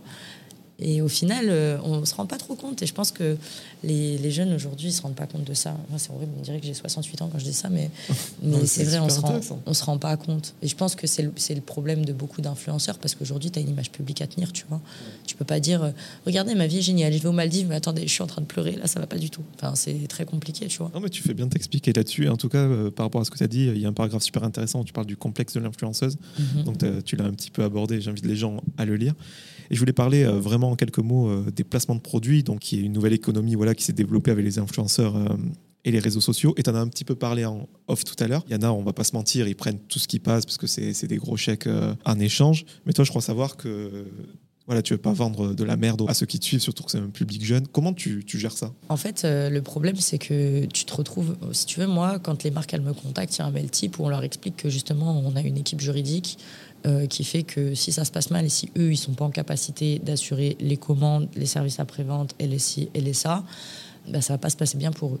Sauf que euh, le problème, c'est que déjà, il faut savoir que les procédures juridiques, ça prend énormément de temps, ça coûte beaucoup d'argent aussi, et euh, qu'il ben, y a beaucoup de marques en fait qui qui se comportent pas forcément bien Et toi, en fait, euh, finalement, bah, tu, tu, travailles avec beaucoup de marques, donc tu sais pas. Euh, c'est pour ça que je ne travaille plus en agence, je travaille avec des agences. Je travaille avec beaucoup d'agences, mais je suis indépendant. C'est-à-dire qu'aujourd'hui, j'ai le luxe de choisir et de pas dire euh, OK, bah écoutez, vous me donnez un fixe, alors du coup, je suis obligé d'accepter tant de marques par mois. Bah, sur le temps de marques que vous me proposez, bah, il y en a peut-être trois ou quatre que j'aime pas trop, mais comme je suis obligé de remplir mon quota, bah, je vais devoir les faire quand même. Aujourd'hui, il n'y a plus de ça. Et quand euh, je me rends compte, ça m'est arrivé euh, il y a très peu de temps, euh, quand je me rends compte que les marques, elles sont pas forcément sérieuses, ça me met dans une colère noire parce qu'au final, les gens, ils se retournent pas contre la marque. Ils sont pas contents parce qu'ils n'ont pas reçu leur produit, mais c'est contre toi, parce que c'est à toi qu'ils ont fait confiance. Donc, j'avais ouvert une, une, boîte mail au début pour justement traiter ces problèmes-là. Euh, que chaque personne qui n'ait pas reçu et sa commande ou, qui n'ait pas eu de retour, qui ait eu n'importe quel souci que ce soit, euh, puisse contacter. Et nous, on faisait suivre euh, directement donc, aux agences, aux marques, tout ça. Et en fait, j'ai arrêté. j'ai juste choisi de, vraiment sélectionner que des marques quali. Et le jour où ça arrive, et là, là je crois en un an, ça m'est arrivé deux fois. Donc, euh, pour dire, c'est que par rapport à ce que je faisais avant quand j'étais dans le système télé, j'avais un agent qui acceptait à peu près tout et n'importe quoi. Parce que, bah, justement, bah, il y a un rendement, il y, a un, intérêt financier, et c'est le cas de beaucoup d'agences, tu vois. Mais finalement, voilà, c'est bien, tu prends des sous, mais au final, il y a des gens qui en perdent. Et moi, je préfère, euh, franchement, je préfère avoir des gens qui ont confiance en moi, parce qu'ils se rendent pas compte que Enfin, les marques se rendent pas compte que quand tu reçois un message euh, de tes abonnés qui sont pas contents envers toi et qui parlent mal de toi, alors qu'à la base ces gens t'aiment bien, juste parce que eux n'ont pas été capables de faire leur travail, tu peux pas ne pas te sentir responsable, tu vois. Mais d'un autre côté, tu peux pas engager des procédures avec tout le monde, parce qu'il faut savoir que les procédures d'avocat ça coûte extrêmement cher, ils se rendent pas compte. Donc aujourd'hui c'est écrit, euh, moi j'ai mon service juridique directement, et puis voilà. Après. Euh, il y a des plantes en cours, tu vois, sur des marques que j'ai eues l'année dernière, par exemple. Euh, où ça s'est pas bien passé, mais ils ont entendu parler de mon avocat tout de suite. Mais après, le problème, c'est que là, moi, je vais pas leur dire, je vais pas prendre mon téléphone et dire, alors vous, j'ai contacté mon avocat pour telle marque, nanani, nanana, tu vois. Donc, il euh, faut savoir faire bien le tri. Et en plus, euh, avant d'être vendeur, on est acheteur. Enfin, moi, je suis une vraie Yankee, hein, pour de vrai. Euh, dès que je vois un truc, je l'achète, je clique, je mets ma CB et tout. Enfin, c'est vraiment. Euh, j'ai toujours eu ce petit côté et tout. Et ça m'arrive d'acheter des placements de produits chez deux influenceurs aussi. Donc, euh, je pense que d'ailleurs, les marques, ça m'est déjà arrivé de recevoir des produits de marque où ils me disaient Oui, alors on est très content que tu aies commandé. ben oui, bah, parce que j'aimais bien le produit. Mais je pars du principe que, étant acheteuse avant tout, par exemple, si demain je fais une commande sur Asos, bah, j'ai envie de la recevoir. Ah en fait, c'est normal. Si je la reçois pas, je suis pas contente. Tu vois, c'est comme euh, quand tu fais des commandes à Uber Eats. D'ailleurs, c'est très courant à Paris. Uber Eats, il faut faire quelque chose. Quand tu fais une commande Uber Eats et que tu reçois que la moitié de ta commande ou que tu reçois euh, bah, tout sauf ce que tu avais commandé, tu vois, enfin, t'es pas content. Donc, euh, même si on t'a donné quelque chose, t'es pas content. C'est parce. Parce que tu voulais. Donc, donc c'est pareil. Et je pense que travailler seul, c'est aussi s'orienter vers ça. Donc voilà, et c'est me sentir mieux aussi vis-à-vis -vis des gens parce que parce que voilà, je suis pas une arnaqueuse, donc ça me, ça me, ça me met mal, tu vois. Donc je me dis, pour éviter les problèmes, bah, voilà les solutions. Bon, j'ai parlé de ce livre euh, en filigrane. Comment tu as eu l'idée de ce bouquin? C'est toi qui as voulu le faire C'est Hugo qui est venu te chercher Comment il est né Alors moi, il y a plusieurs maisons d'édition qui m'ont contacté. Hugo n'étant pas la première. Il y a plusieurs maisons d'édition qui m'ont contacté pour me proposer justement euh, de faire un livre. Sauf qu'il voulait que je le fasse vraiment sur un accès très personnel. Donc que je parle mes problèmes de santé, ma famille, tout ça. Et euh, je peux en parler un petit peu, mais je pense que ça, c'est des choses qui restent quand même. Euh, la santé, tout ça, enfin, mon parcours euh, hospitalier, si j'ai aucun problème à en parler, mais j'ai pas envie de faire une dissertation, un film dessus ou un livre, ça m'intéresse pas. Je peux l'aborder comme je l'ai fait, mais ou aller en discuter, il n'y a pas de souci, mais je vais pas débriefer ça sur 180 pages, quoi, ça c'est pas possible. Euh, ça m'intéresse pas. Peut-être que je le ferai un jour, mais c'est pas le cas aujourd'hui. Et pareil sur le côté aspect familial, privé, tout ce que j'ai pu traverser comme expérience plus jeune jusqu'à aujourd'hui. Il y a des choses que je peux raconter, puis il y a des choses qui n'engagent pas que moi, que je n'ai pas forcément envie de partager, et pour l'instant, et pas du tout aussi pour d'autres. Et je pense que c'est normal, et c'est la privacité que je me suis payée en décidant d'arrêter justement la télé-réalité. Donc je choisis de donner ce que j'ai envie, et aujourd'hui, euh, je me suis livrée en grosse partie dans ce livre, mais je l'ai fait... De façon ludique entre guillemets c'est j'ai pas fait une biographie pour dire regardez ce que j'ai vu et regardez ce que j'ai fait regardez ce que j'ai vécu non je l'ai fait parce que je me suis dit voilà toi-même en tant que femme tu es passée par certaines phases par certaines périodes et dans ces moments-là j'aurais aimé en fait avoir euh, bah, peut-être un soutien et peut-être euh, quelque chose sur quoi m'appuyer. Et ça a été le cas à certains moments. Et je me dis, bah, justement, avec une expérience personnelle, il n'y a rien de mieux pour arriver à, à intéresser les gens et surtout à, leur donner des points euh, d'ancrage assez puissants pour qu'ils se sentent en capacité de se sauver. Parce que c'est ça, en fait, en vrai. C'est un livre qui, qui, explique que je me suis sauvée. Et ça, c'est génial. Donc, euh, il faut vraiment. Tu sais, quand, quand tu, tu lis des témoignages, ça a tendance à avoir plus d'impact. Parce qu'aujourd'hui, on a besoin de personnifier certaines choses. Donc c'est pour ça que j'ai décidé d'incarner ce livre et de raconter certaines choses plus privées, justement pour que les gens qui ont tendance à baisser les bras dans certaines situations se disent, bah, on peut euh, commencer en bas de l'échelle, passer par la télé-réalité et aller vers autre chose ça veut rien dire. Il n'y a pas de code en fait.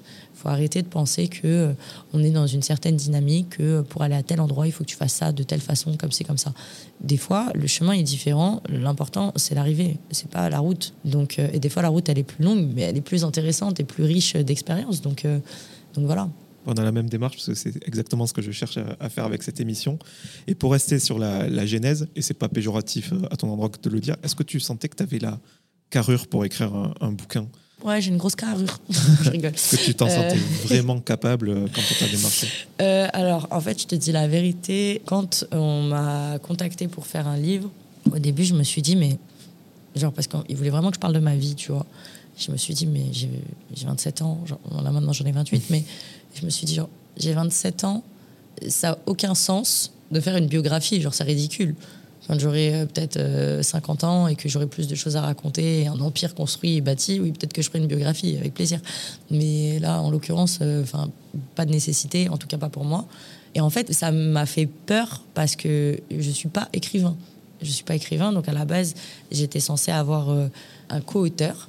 Sauf qu'il se trouve que la personne qui avait été choisie donc par mon ami qui a fait le livre avec moi, tu vois, qui s'est occupé de toutes les photos, tout ça, donc c'était vraiment, euh, j'ai été vraiment accompagnée par mon pote sur le point de vue euh, artistique et tout ça, et ça c'était cool. Et euh, en fait, la personne qui m'a présenté, si tu vois, on a voulu faire travailler des potes. et elle était cool, mais, mais c'était pas pour moi. Parce que quand on a passé du temps à discuter et qu'elle m'a, elle m'a produit son premier draft, et je pense que mon tâche de presse ici présente a été au, cœur même de toutes ces histoires, et elle le sait. Euh, C'était pas facile. Hein. Je, savais. En fait, je pense que elle n'était pas destinée à écrire cette chose avec moi ça me correspondait pas du tout. Et je suis un petit peu radicale comme personne. Du coup, j'ai fait un rejet total. C'est-à-dire que j'ai carré croix et genre, je l'ai ghosté. je ne voulais plus du tout entendre parler d'elle. C'est-à-dire que j'ai rien contre elle. Hein. Vraiment, c'est une personne, si on plus, c'est vraiment une bonne personne. C'est quelqu'un de archi mignon, archi gentil et tout, et compétent mais ça me correspondait tellement pas. Et comme je m'étais beaucoup livrée, justement, en me disant, bah, elle doit écrire à ma place, parce que moi, je sais pas faire. Tu sais, parler et écrire, c'est totalement différent. Tu construis pas tes phrases de la même façon. Donc, je me disais, bah voilà, elle va mettre en forme ce que moi je dis. Et c'était tellement éloigné de. de enfin, je, franchement, je savais pas trop avec qui elle avait parlé, en fait. Donc, euh, c'était tellement éloigné de ce que je pensais lui avoir dit que du coup, bah, je me suis sentie un petit peu trahie, entre guillemets. Tu vois? Et j'ai fait un rejet. Et du coup, je me suis dit, bon, euh, je fais pas. Et puis là, j'étais là, bon, j'ai une deadline pour rendre ce livre, comment je vais faire? Et euh, la finalité a été que, bah, vulgairement, euh, je me suis mis un coup de pied aux fesses, je l'ai fait. J'ai eu la chance d'avoir une éditrice bah, qui est remerciée d'ailleurs dans les remerciements, qui a été très très accompagnante parce qu'elle a fait vraiment un rôle de. C'était clairement mon épaule sur tout ce chemin. Elle m'a aidé vraiment à construire euh, certaines choses. Tu vois, quand j'avais. Je ne savais pas comment introduire tel passage, bah, c'est elle, elle me proposait plusieurs solutions. Donc euh, au final, elle m'envoyait hop, Céline, je regardais, je disais ok, ça je garde, non, mais ça je vais changer. en fait, c'était vraiment de la composition. Et finalement, je suis fière parce que.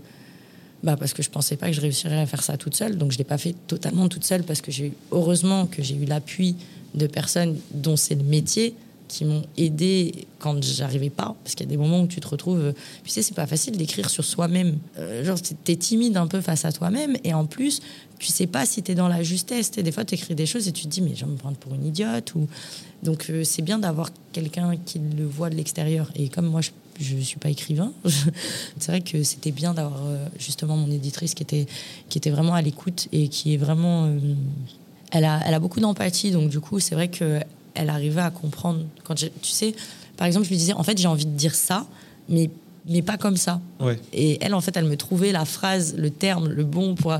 Tu vois, enfin, c'est un, c'était un travail vraiment euh, pas facile. Et finalement, euh, maintenant que je vois que j'ai, j'ai réussi, je me dis, il ben, n'y a rien qui m'arrête. En fait, je suis encore plus contente que si je l'avais écrit avec le co-auteur. Parce que. Bah parce que c'est moi. D'un côté, tu te trahis pas et tu trahis pas ceux qui vont le lire aussi. Non, mais après, tu sais, avoir un co-auteur, c'est pas trahir ses, ses lecteurs. hein. Moi, euh, je connais pas mal de personnes qui ont fait des livres et qui ont eu des co-auteurs. Mais parce que une construction de livre, c'est dur, c'est pas facile, c'est vraiment pas facile. Donc tu peux le faire euh, seul, bien sûr, mais tu te retrouves euh, face à des moments de désarroi et de doute où réellement c'est important d'avoir un soutien. Et comme je t'ai dit, si c'est pas un co-auteur, faut que tu aies une bonne maison d'édition à côté qui sont en capacité de t'aider, de te comprendre. Tu vois Et j'ai eu la chance d'avoir ça. Et pour de vrai, si on m'avait dit que je le ferais sans auteur dès le début, je ne l'aurais pas fait certainement, tu vois. À la base, je me suis lancée là-dedans justement parce que je me suis dit, je vais pas être seule. Et puis au final, je me suis retrouvée seule. Donc, mais finalement, tu vois, c'est encore une bataille, c'est encore, euh, c'est encore, ça va encore finalement dans le sens de ce qui est écrit dans ce livre, c'est-à-dire que rien n'est impossible, tu vois. Clair. Et c'est pas parce que tu t'es fait aider qu'il faut pas être fier de sa réussite et te dire, bah voilà, aujourd'hui, on m'a aidé à construire ce livre sur euh, pas mal de points, mais la finalité, c'est que je l'ai écrit toute seule, tu vois. Et ça, c'est incroyable. Moi, je voulais parler avec toi de la construction justement de ce livre parce que euh, on dirait comme un magazine, il y a une sorte Ouais, de rubricage avec des, des photos, des recettes, des entraînements sportifs, des, des to-do list. Exact. On en parlait euh, juste avant d'ailleurs. Est- Est-ce que tu peux nous, nous parler de, de tout ça? Et bien justement, en fait, euh, quand tu fais un livre, si tu veux, tu envoies ton mood board euh, à ta maison d'édition en général, qui elle l'envoie au graphiste, etc., pour savoir euh, quel va être l'aspect extérieur de ton livre au-delà de ce qu'il compose. Donc il faut que ça aille forcément que ce soit dans la vibes de ce que tu as écrit, bien sûr. Et il faut que ça te ressemble. Et c'est vrai que moi, si tu veux, j'avais pas envie de faire un livre chiant. c'est bizarre ce que je vais dire, mais je trouve que tu sais, c'est important d'avoir. euh, J'avais envie d'avoir quelque chose dans les mains que je trouve joli, tu vois, que je trouve beau et qui donne, qui donne le kiff en fait. Et la confiance en soi, c'est aussi ça. Donc, il fallait qu'il y ait des images, il fallait euh, que ce soit lumineux. Donc, euh, moi, mon mood board, c'est simple, quand tu le vois, il n'y a que des couchers de soleil. Euh, si tu regardes mon mood board, c'est des couchers de soleil, des pays méditerranéens, des fruits rouges, oranges, roses, des magazines, des présentations de textes, tu vois, très cadrées comme ça, comme dans les magazines, parce que je trouve ça vraiment très beau. Et pareil, les recettes, c'est le même délire, c'est-à-dire que aujourd'hui, pour se sentir bien, il faut se sentir bien dans sa tête, dans son corps, dans son lit, sous sa douche, dans son assiette. Tu vois ce que je veux dire? Et ça, ça passe par plein de choses. Donc, euh, c'est pour ça qu'il y a des recettes et healthy et des recettes euh, grasses. Et c'est important. D'ailleurs, là, j'espère que dans quelques temps, je pense faire euh, certainement un livre de cuisine ou une bien. plateforme. Je sais pas encore comment je vais le faire. Ou alors peut-être une plateforme YouTube, je sais pas trop, on verra. Et c'est pareil, je vais faire, j'aimerais le faire en deux parties, tu vois, genre et gras et équilibré parce qu'il y a de tout. Euh, on se confronte aussi par rapport euh, bah, aux problèmes de poids. Quand tu es une femme, en général, tu vois, soit tu prends trop de poids, soit tu n'arrives pas à en prendre. Enfin, tu es souvent euh, en prise avec euh, ce genre de, de soucis-là. Et moi, si tu veux, par exemple, je suis partie des gens qui n'arrivent pas à prendre du poids. Donc, euh, ce qui est compliqué, c'est que du coup, bah, déjà, tu n'as pas le droit de te plaindre, mais du coup, bah, il faut trouver des solutions. Donc, je ne pouvais pas juste faire un livre et dire, bah, regardez, euh, c'est la fille mince qui a fait euh, des recettes où on suce euh, des queues de concombre. C'est c'est pas intéressant, tu vois. Donc, il y en a, parce que j'ai aussi cette facette-là. Je pense qu'il faut se sentir bien de la tête aux pieds. Ça passe par ce que tu manges, ça passe par le reflet que tu te donnes, ça passe par la- ta façon de t'habiller, comment tu te sens dans tes vêtements, ça passe par, bah, par tellement de choses qui sont complexes, qui ensuite font ta confiance en toi par rapport, par rapport aux autres. C'est-à-dire quand tu vas te retrouver dans une pièce, tu vas être capable de prendre la parole ou pas, justement par rapport à cette confiance en toi, de toi à toi-même. Donc c'est pour ça qu'il est construit comme un magazine, parce qu'il fallait pas que ce soit chiant, il fallait que chacune puisse le lire un petit peu comme elle veut, le prendre un petit peu à n'importe quel endroit, pas euh, le lire euh, comme un roman, tu vois.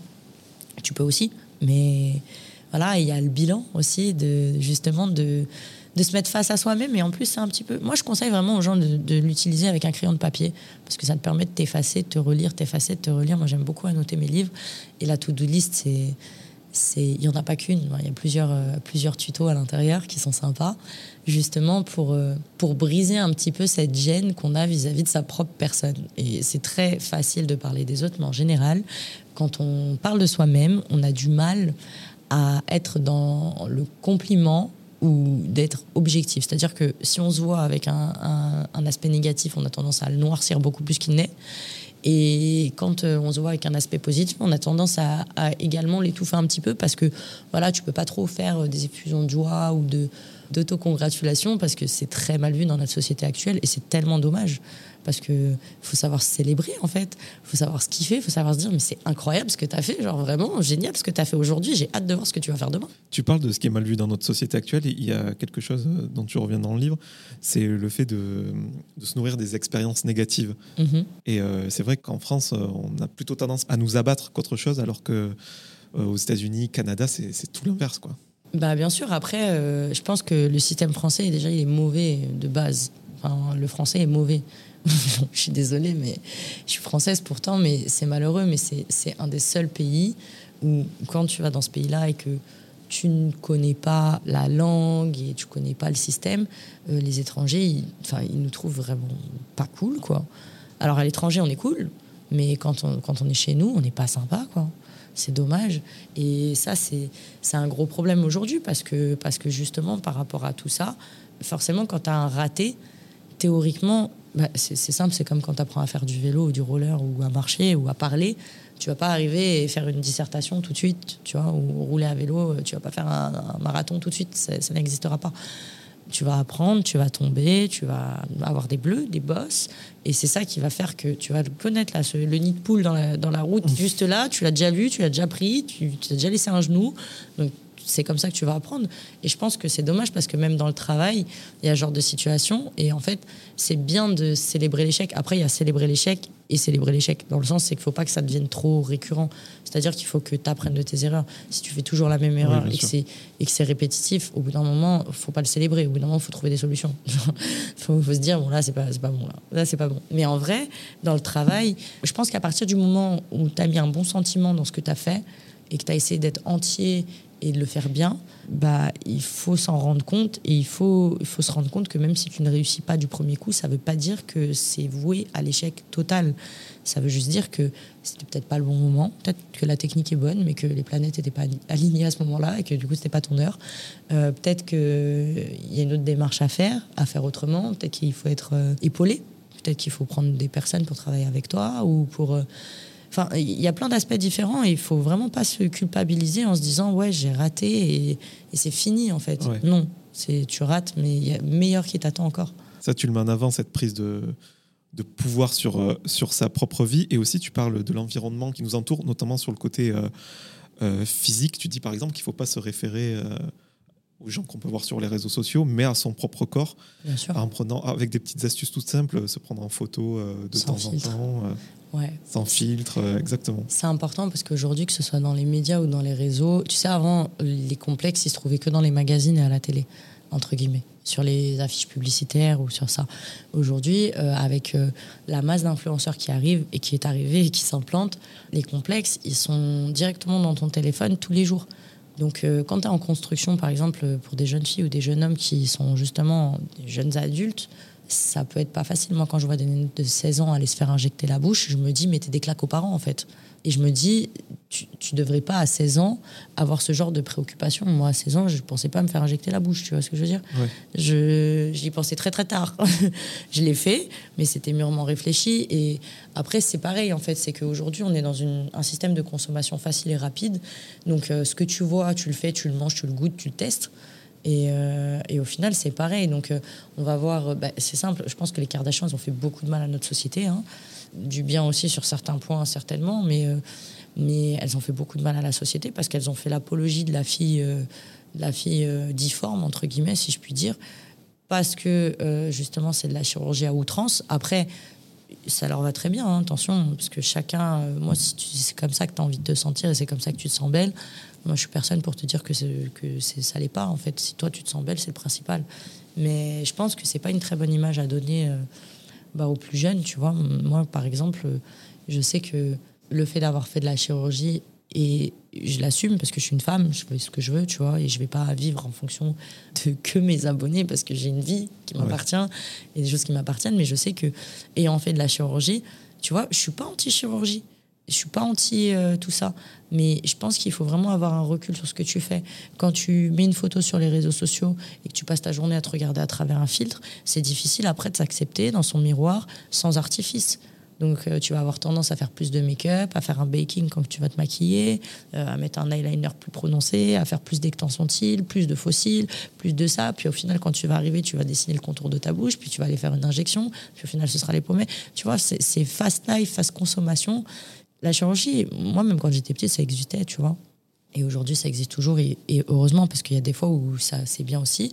Mais l'image qu'on se rend, ça s'est tellement banalisé ces dernières années que l'image qu'on renvoie aujourd'hui de ça, c'est vraiment, euh, c'est facile, c'est simple. Alors que moi, quand je suis allée me faire opérer, ça restait quand même une opération. Tu vois c'était plus, euh, enfin, c'était quelque chose de, c'est abrasif, c'est grave. Tu vois, tu, tu, vas te faire endormir, euh, tu vois. Et je pense qu'aujourd'hui, bah, avec justement les filtres, Snapchat nous a fait beaucoup de mal aussi. Euh, les filtres sur les réseaux sociaux, bah, ça a engendré aussi euh, une croissance de tout ça parce qu'aujourd'hui, les nanas, elles viennent avec une photo chez leur médecin et leur dit euh, Voilà, vous voyez mon filtre là, je ressemble à ça. Et avec les réseaux aussi et la possibilité d'avoir justement l'information et la bonne et la désinformation aussi à portée de main et rapide, bah, finalement, ce que tu vois, c'est dans ton téléphone, c'est des personnes que tu vois à la télé, c'est des personnes qui ont ton âge, c'est des personnes à qui tu veux ressembler. Et il faut penser aussi que, en fait, les gens qui, qui sont exposés médiatiquement, ils ont leur propre complexe et c'est pas forcément toujours les bons exemples à prendre. Il faut faire la part des choses et il faut se, il faut apprendre à s'aimer soi-même avant de prendre une décision médicale, quelle qu'elle soit. C'est pour ça que j'explique aussi que, tu vois, il y a le challenge de la photo sans filtre, mais il y a aussi un paragraphe qui s'appelle chirurgie oui mais. Justement, pourquoi? Parce que parce que il faut se prendre en photo naturellement avant de faire quoi que ce soit. Tu n'oublies pas ta tête et regarde d'où tu viens et ce qui, ce qui, ce qui sera passé euh, en termes esthétiques parce que parce qu'on s'habitue à tout ça et c'est totalement très très grave, je trouve. Je, moi, j'ai vu exploser les BBL cette année, je, je trouve ça aberrant. J'ai l'impression que, en fait, je me demande comment ça va se passer quand ça sera plus la mode parce que c'est un effet de mode tout ça. Eh oui. Tu sais, c'est comme l'époque de la tectonique, tu vois. moi, je le vois un peu comme ça. Déjà que quand on retombe sur les photos, on n'assume pas, et là, ah ça ouais, sera sur Moi, je regarde les photos de quand j'avais 15 ans, on aurait dit Tokyo Hotel. Alors, j'imagine pas les nanas qui se font comme ça, là, 18, 16, 18 ans, 19, 20 ans, tout ça. Quand elles vont avoir 30 berges, elles vont se regarder, elles vont, prendre un choc, quoi. Plus le, poids des années qui va passer. Euh. Ouais, et puis, euh, le, ouais, c'est pas facile. Puis l'esthétique, faut ça. En fait, on n'explique pas l'esthétique, ça vieillit très mal. Donc, il euh, faut faire attention. Ouais, c'est plus pour ça, parce que ça me fait de la peine pour de vrai quand je vois des, jeunes filles qui, qui me disent euh, ouais j'ai envie d'être comme ça ou comme ça alors qu'elles sont trop belles et elles ont la beauté de leur naturel et elles ont même pas elles ont même pas leur tête de femme encore tu vois elles sont elles ont pas leur visage de femme qui est construit les hormones et le temps qui a fait son travail et elles veulent déjà changer tu vois c'est dommage tu parles du rapport euh, au corps, donc à ce qu'on vient de dire, à la société, tout ce qui nous entoure, mais il y a aussi l'esprit que tu n'oublies pas. Mm-hmm. C'est important. Euh, pour toi, c'est limite le plus essentiel, quoi, de se sentir en harmonie avec soi-même finalement. Euh. Bah, c'est pour ça que je te dis, moi, j'accepte ce que chacun fait. C'est-à-dire que si toi, par exemple, tu as décidé, je te donne un exemple, si tu as décidé de te prostituer, si tu as décidé de faire de la chirurgie à outrance, si tu as décidé de devenir une femme, euh, si tu as décidé de devenir un homme, chacun fait sa vie en fait. Tant que ça te va, c'est bon. Tant que tu es en accord avec toi-même et que tu le fais pas pour euh, combler un autre problème en cachant un petit peu l'arbre derrière la forêt, il n'y a pas de problème. Moi je, moi, je suis pour que chacun soit en harmonie avec lui-même avant toute chose. Si ton reflet est ce que tu représentes en tant que personne, autant physique, mais surtout psychique, et que tu es bien avec ta tête, que ta tête est bien avec ton corps, je suis heureuse pour toi. Et je pense que c'est ça qu'on oublie en fait aujourd'hui, c'est qu'on axe beaucoup les choses sur euh, un point de vue euh, image superficielle, alors que l'humain et le psychique, ça passe avant tout parce que tu sais, la beauté, les années, ça passe, ça se fane avec le temps. Et c'est tellement important de se sentir bien dans ses baskets parce que si on passe notre vie à se laisser euh, attaquer par les injonctions de la société vis-à-vis de plein de choses, euh, si t'es pas bien dans ton esprit et si tu t'aimes pas, si t'apprends pas à t'aimer, tu, vas attendre quoi que les gens te fassent à ta place? C'est pas possible.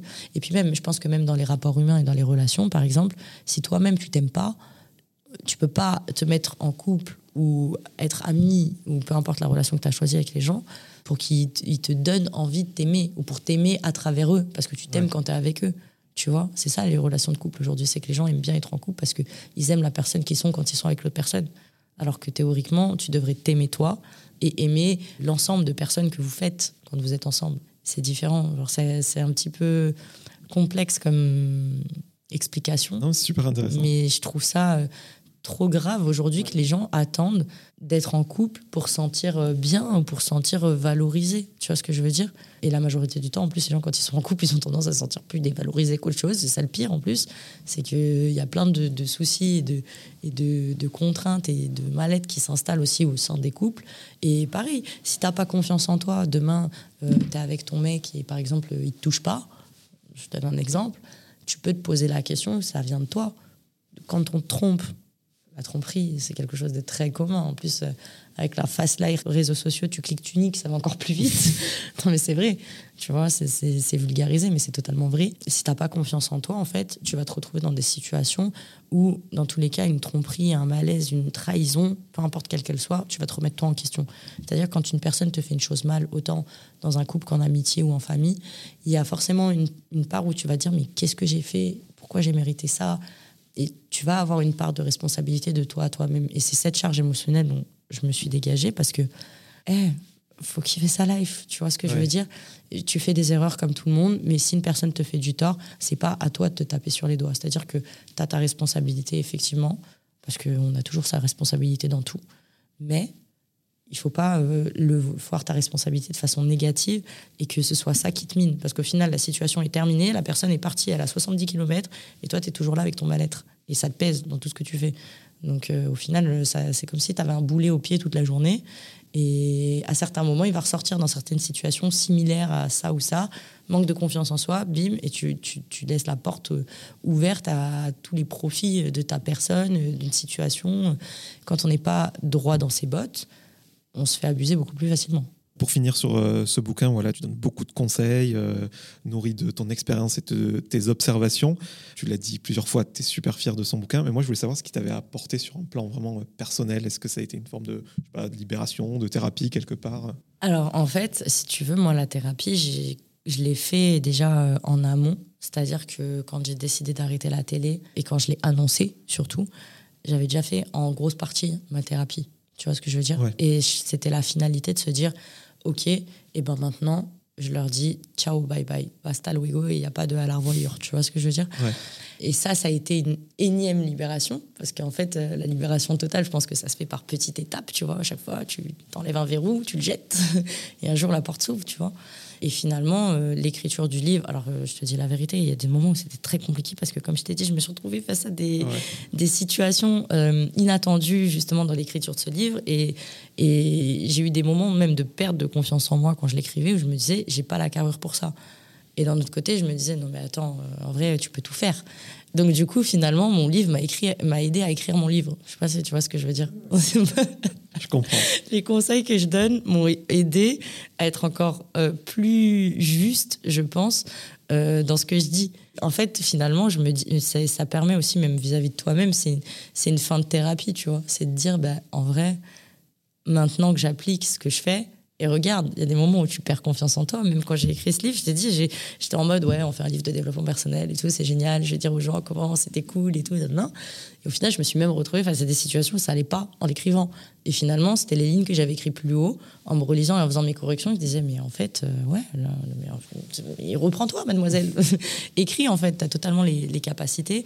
Et c'est pour ça, je pense que c'est un livre positif qui fait du bien. Et ça m'a fait du bien de l'écrire. Et je pense que les personnes qui le liront le ressentiront. Le ressentent. Je suis fatiguée, je suis désolée, j'ai pas, pas Le ressentiront. je pense que les personnes qui le liront le ressentiront. Et ouais, c'est encore une preuve que tout est possible en fait.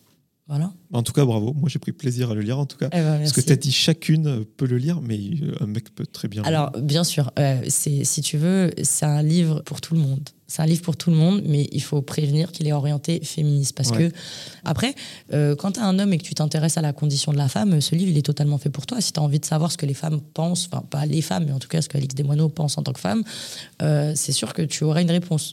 Parce que, justement, je pense que sais, comme je l'ai dit tout à l'heure, hein, les femmes dans la société actuelle, effectivement, on a beaucoup plus de droits qu'il y a certaines années où on est obligé de brûler nos soutiens-gorge en place publique pour pouvoir avoir une audition. Mais aujourd'hui, euh, je pense qu'il y a beaucoup de d'hommes qui banalisent certaines choses, même si on a réussi à avoir une plus ou moins équité sur certains points faut rappeler quand même que les femmes, euh, dans n'importe quel poste, euh, en général, dans 80% des postes, elles gagneront toujours moins qu'un homme par la condition de femme. Tu vois, c'est une chose bête, mais on est plus sujet au harcèlement sexuel. Euh, enfin, il y a plein de choses. Tu, vas rentrer chez toi, ton mec, sauf si tu l'as bien choisi, mais, en vrai, la majorité des hommes vont attendre que bah voilà, il rentre, la nana, elle doit s'occuper quand même de la maison, euh, du linge, le jour où il ira à l'école. Enfin, ça, c'est la charge mentale. Ça, on commence à peine à en parler. Et même, enfin, on se rend pas compte que la femme, elle est sexualisée beaucoup plus vite, en fait. Donc, quand elle se sexualise toute seule, elle est insultée ou elle est, on a tendance à, être vraiment très péjoratif. Et euh, quand c'est la société qui la sexualise, eh ben, on néglige un petit peu euh, les situations malaisantes que la, que la femme en question peut ressentir, tu vois. Et c'est pour ça, j'explique aussi ça, autant dans le milieu télévisuel, parce que je pense qu'on n'est jamais plus juste de parler de ce qu'on connaît, euh, mais dans la société actuelle et aussi vis-à-vis du statut que j'ai aujourd'hui, parce que aujourd'hui, effectivement, je suis créatrice de contenu, influenceuse, mais je suis issue de la télé-réalité. Donc je fais face à beaucoup, beaucoup d'a priori, qui sont totalement stupides d'ailleurs, mais bon, après c'est pas grave, hein. il y a que les cons qui changent pas d'avis. Et encore une fois, tu vois, même cette expression con, genre je l'explique dans le livre, le con, c'est l'appareil génital féminin. Il y a tellement de choses en fait qui sont, euh, qui sont vraiment euh, très machistes et sous un, une certaine emprise de patriarcat euh, persistant. Et on s'en rend pas compte. Et je pense que c'est important que plus de femmes encore prennent la parole et se positionnent sur ce genre de choses parce que je pense qu'il n'y a rien de mieux qu'une femme pour, pour parler des femmes en fait, parler de la condition de la femme, des femmes. C'est ce que j'ai ressenti. Alors, toutes les femmes se sentiront peut-être pas concernées, mais je pense que. Enfin, je sais pas, je pense, je suis sûre, parce que j'ai déjà eu des retours, j'en ai touché plus d'une et, on est beaucoup à se sentir concernés. Donc, si tu es un homme et que tu as envie de savoir un petit peu ce qu'une femme, elle peut ressentir ou vivre dans certaines situations par rapport à sa condition de femme, bah, lis-le. Et si tu as un livre comme ça à, me proposer pour que moi je comprenne la condition de l'homme, franchement, avec grand plaisir. Bah, en tout cas, je suis content que tu parles de ça parce que moi j'ai reçu euh, une chanteuse, psychologue et militante féministe où on abordait tous ces sujets, mhm. qui s'appelle Louise Adona. Donc j'invite les auditeurs à, réécouter cet épisode. Et tu parlais des a priori euh, dont euh, les anciens candidats à la réalité sont victimes on peut croire que voilà, ces gens-là sont égoïstes, c'est du moins ce qui est véhiculé dans, notre société. Et moi, je voulais parler de certains de tes engagements, mhm. euh, notamment avec le Secours populaire. Pour les gens qui connaissent pas, voilà, c'est un organisme qui lutte contre les problématiques de pauvreté euh, au sens large, avec de l'aide alimentaire, l'insertion euh, socio-professionnelle, vestimentaire, et ce pour tout type de personnes. Ils envoient des ordinateurs en Jordanie pour que les enfants puissent faire leurs cours. Enfin, ils sont vraiment carrés pour de vrai. Euh, ils aident les gens à faire leurs papiers pour régulariser leur situation ici, s'ils sont immigrés. Euh, ils aident les gens euh, à remplir leur frigo. Ils aident les gens à retrouver une condition, à retrouver une dignité. Peut-être que parfois, bah, ils ont laissé de côté par, à cause bah, justement de leur chemin de vie qui ne s'est pas forcément passé sans embûche. Et c'est une association qui est vraiment, vraiment très light et naturelle tu vois. Ils n'ont pas de jugement, tu peux venir, tu peux être étudiant, mère de famille, euh, comptable. Euh, bon, théoriquement, si tu es comptable et que tu travailles bien, tu n'as rien à faire là-bas, mais ça veut rien dire parce que tu vois, avec la crise, ils ont reçu énormément d'étudiants, par exemple, même des personnes âgées, etc. Et il y a vraiment un côté très humain. Euh, après, c'est pas la seule association avec laquelle je milite et avec laquelle je suis engagée bah, dans l'année, tout au long de l'année.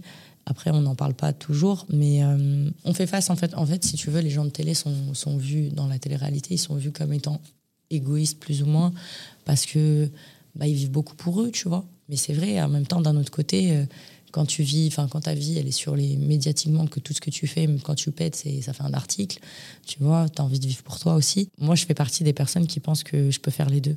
C'est-à-dire je peux vivre pour moi et aussi parce que j'ai la chance aujourd'hui euh, d'être sortie de plein de choses et d'avoir une certaine réussite. Bah, faut pas oublier qu'il y a d'autres personnes qui s'en sont pas à, ce niveau. Et moi-même, j'ai eu la chance de pouvoir euh, bah, bénéficier euh, des bienfaits des associations, tu vois, quand j'étais plus jeune avec ma mère et tout ça, tu vois. Et heureusement qu'il y avait ces gens-là. Donc aujourd'hui, je pense que ma responsabilité en tant que personne certifiée sur Instagram, euh, c'est ça aussi, c'est d'expliquer, euh, d'inciter, on va dire, les gens qui me suivent, et surtout pour les plus jeunes ou même ceux de mon âge, leur dire, bah voilà, vous savez, euh, vous pouvez donner 4 heures de votre journée dans une semaine ou une fois toutes les deux semaines pour aller donner un petit coup de patte, tu peux faire tes courses, c'est bête ce que je vais dire, mais si chacun donne un euro par semaine, un paquet de pâtes, c'est moins d'un euro. Un paquet de pâtes, c'est cinq repas. Tu vois ce que je veux dire? C'est énorme. Ça veut dire que sur un an, tu vas donner quoi Il y a 52 semaines dans une année? Tu vas donner 52 euros sur un an. Le nombre de repas que tu payes, c'est un détail. Et c'est pour ça que chacun peut le faire à, sa, à, sa, son niveau, en fait. Il ne faut pas penser que parce que tu vas donner un euro ou deux euros, tu sers à rien. Pas du tout. Euh, c'est comme le colibri qui prend de l'eau pour éteindre l'incendie, tu vois. Tu fais ta part, en vrai.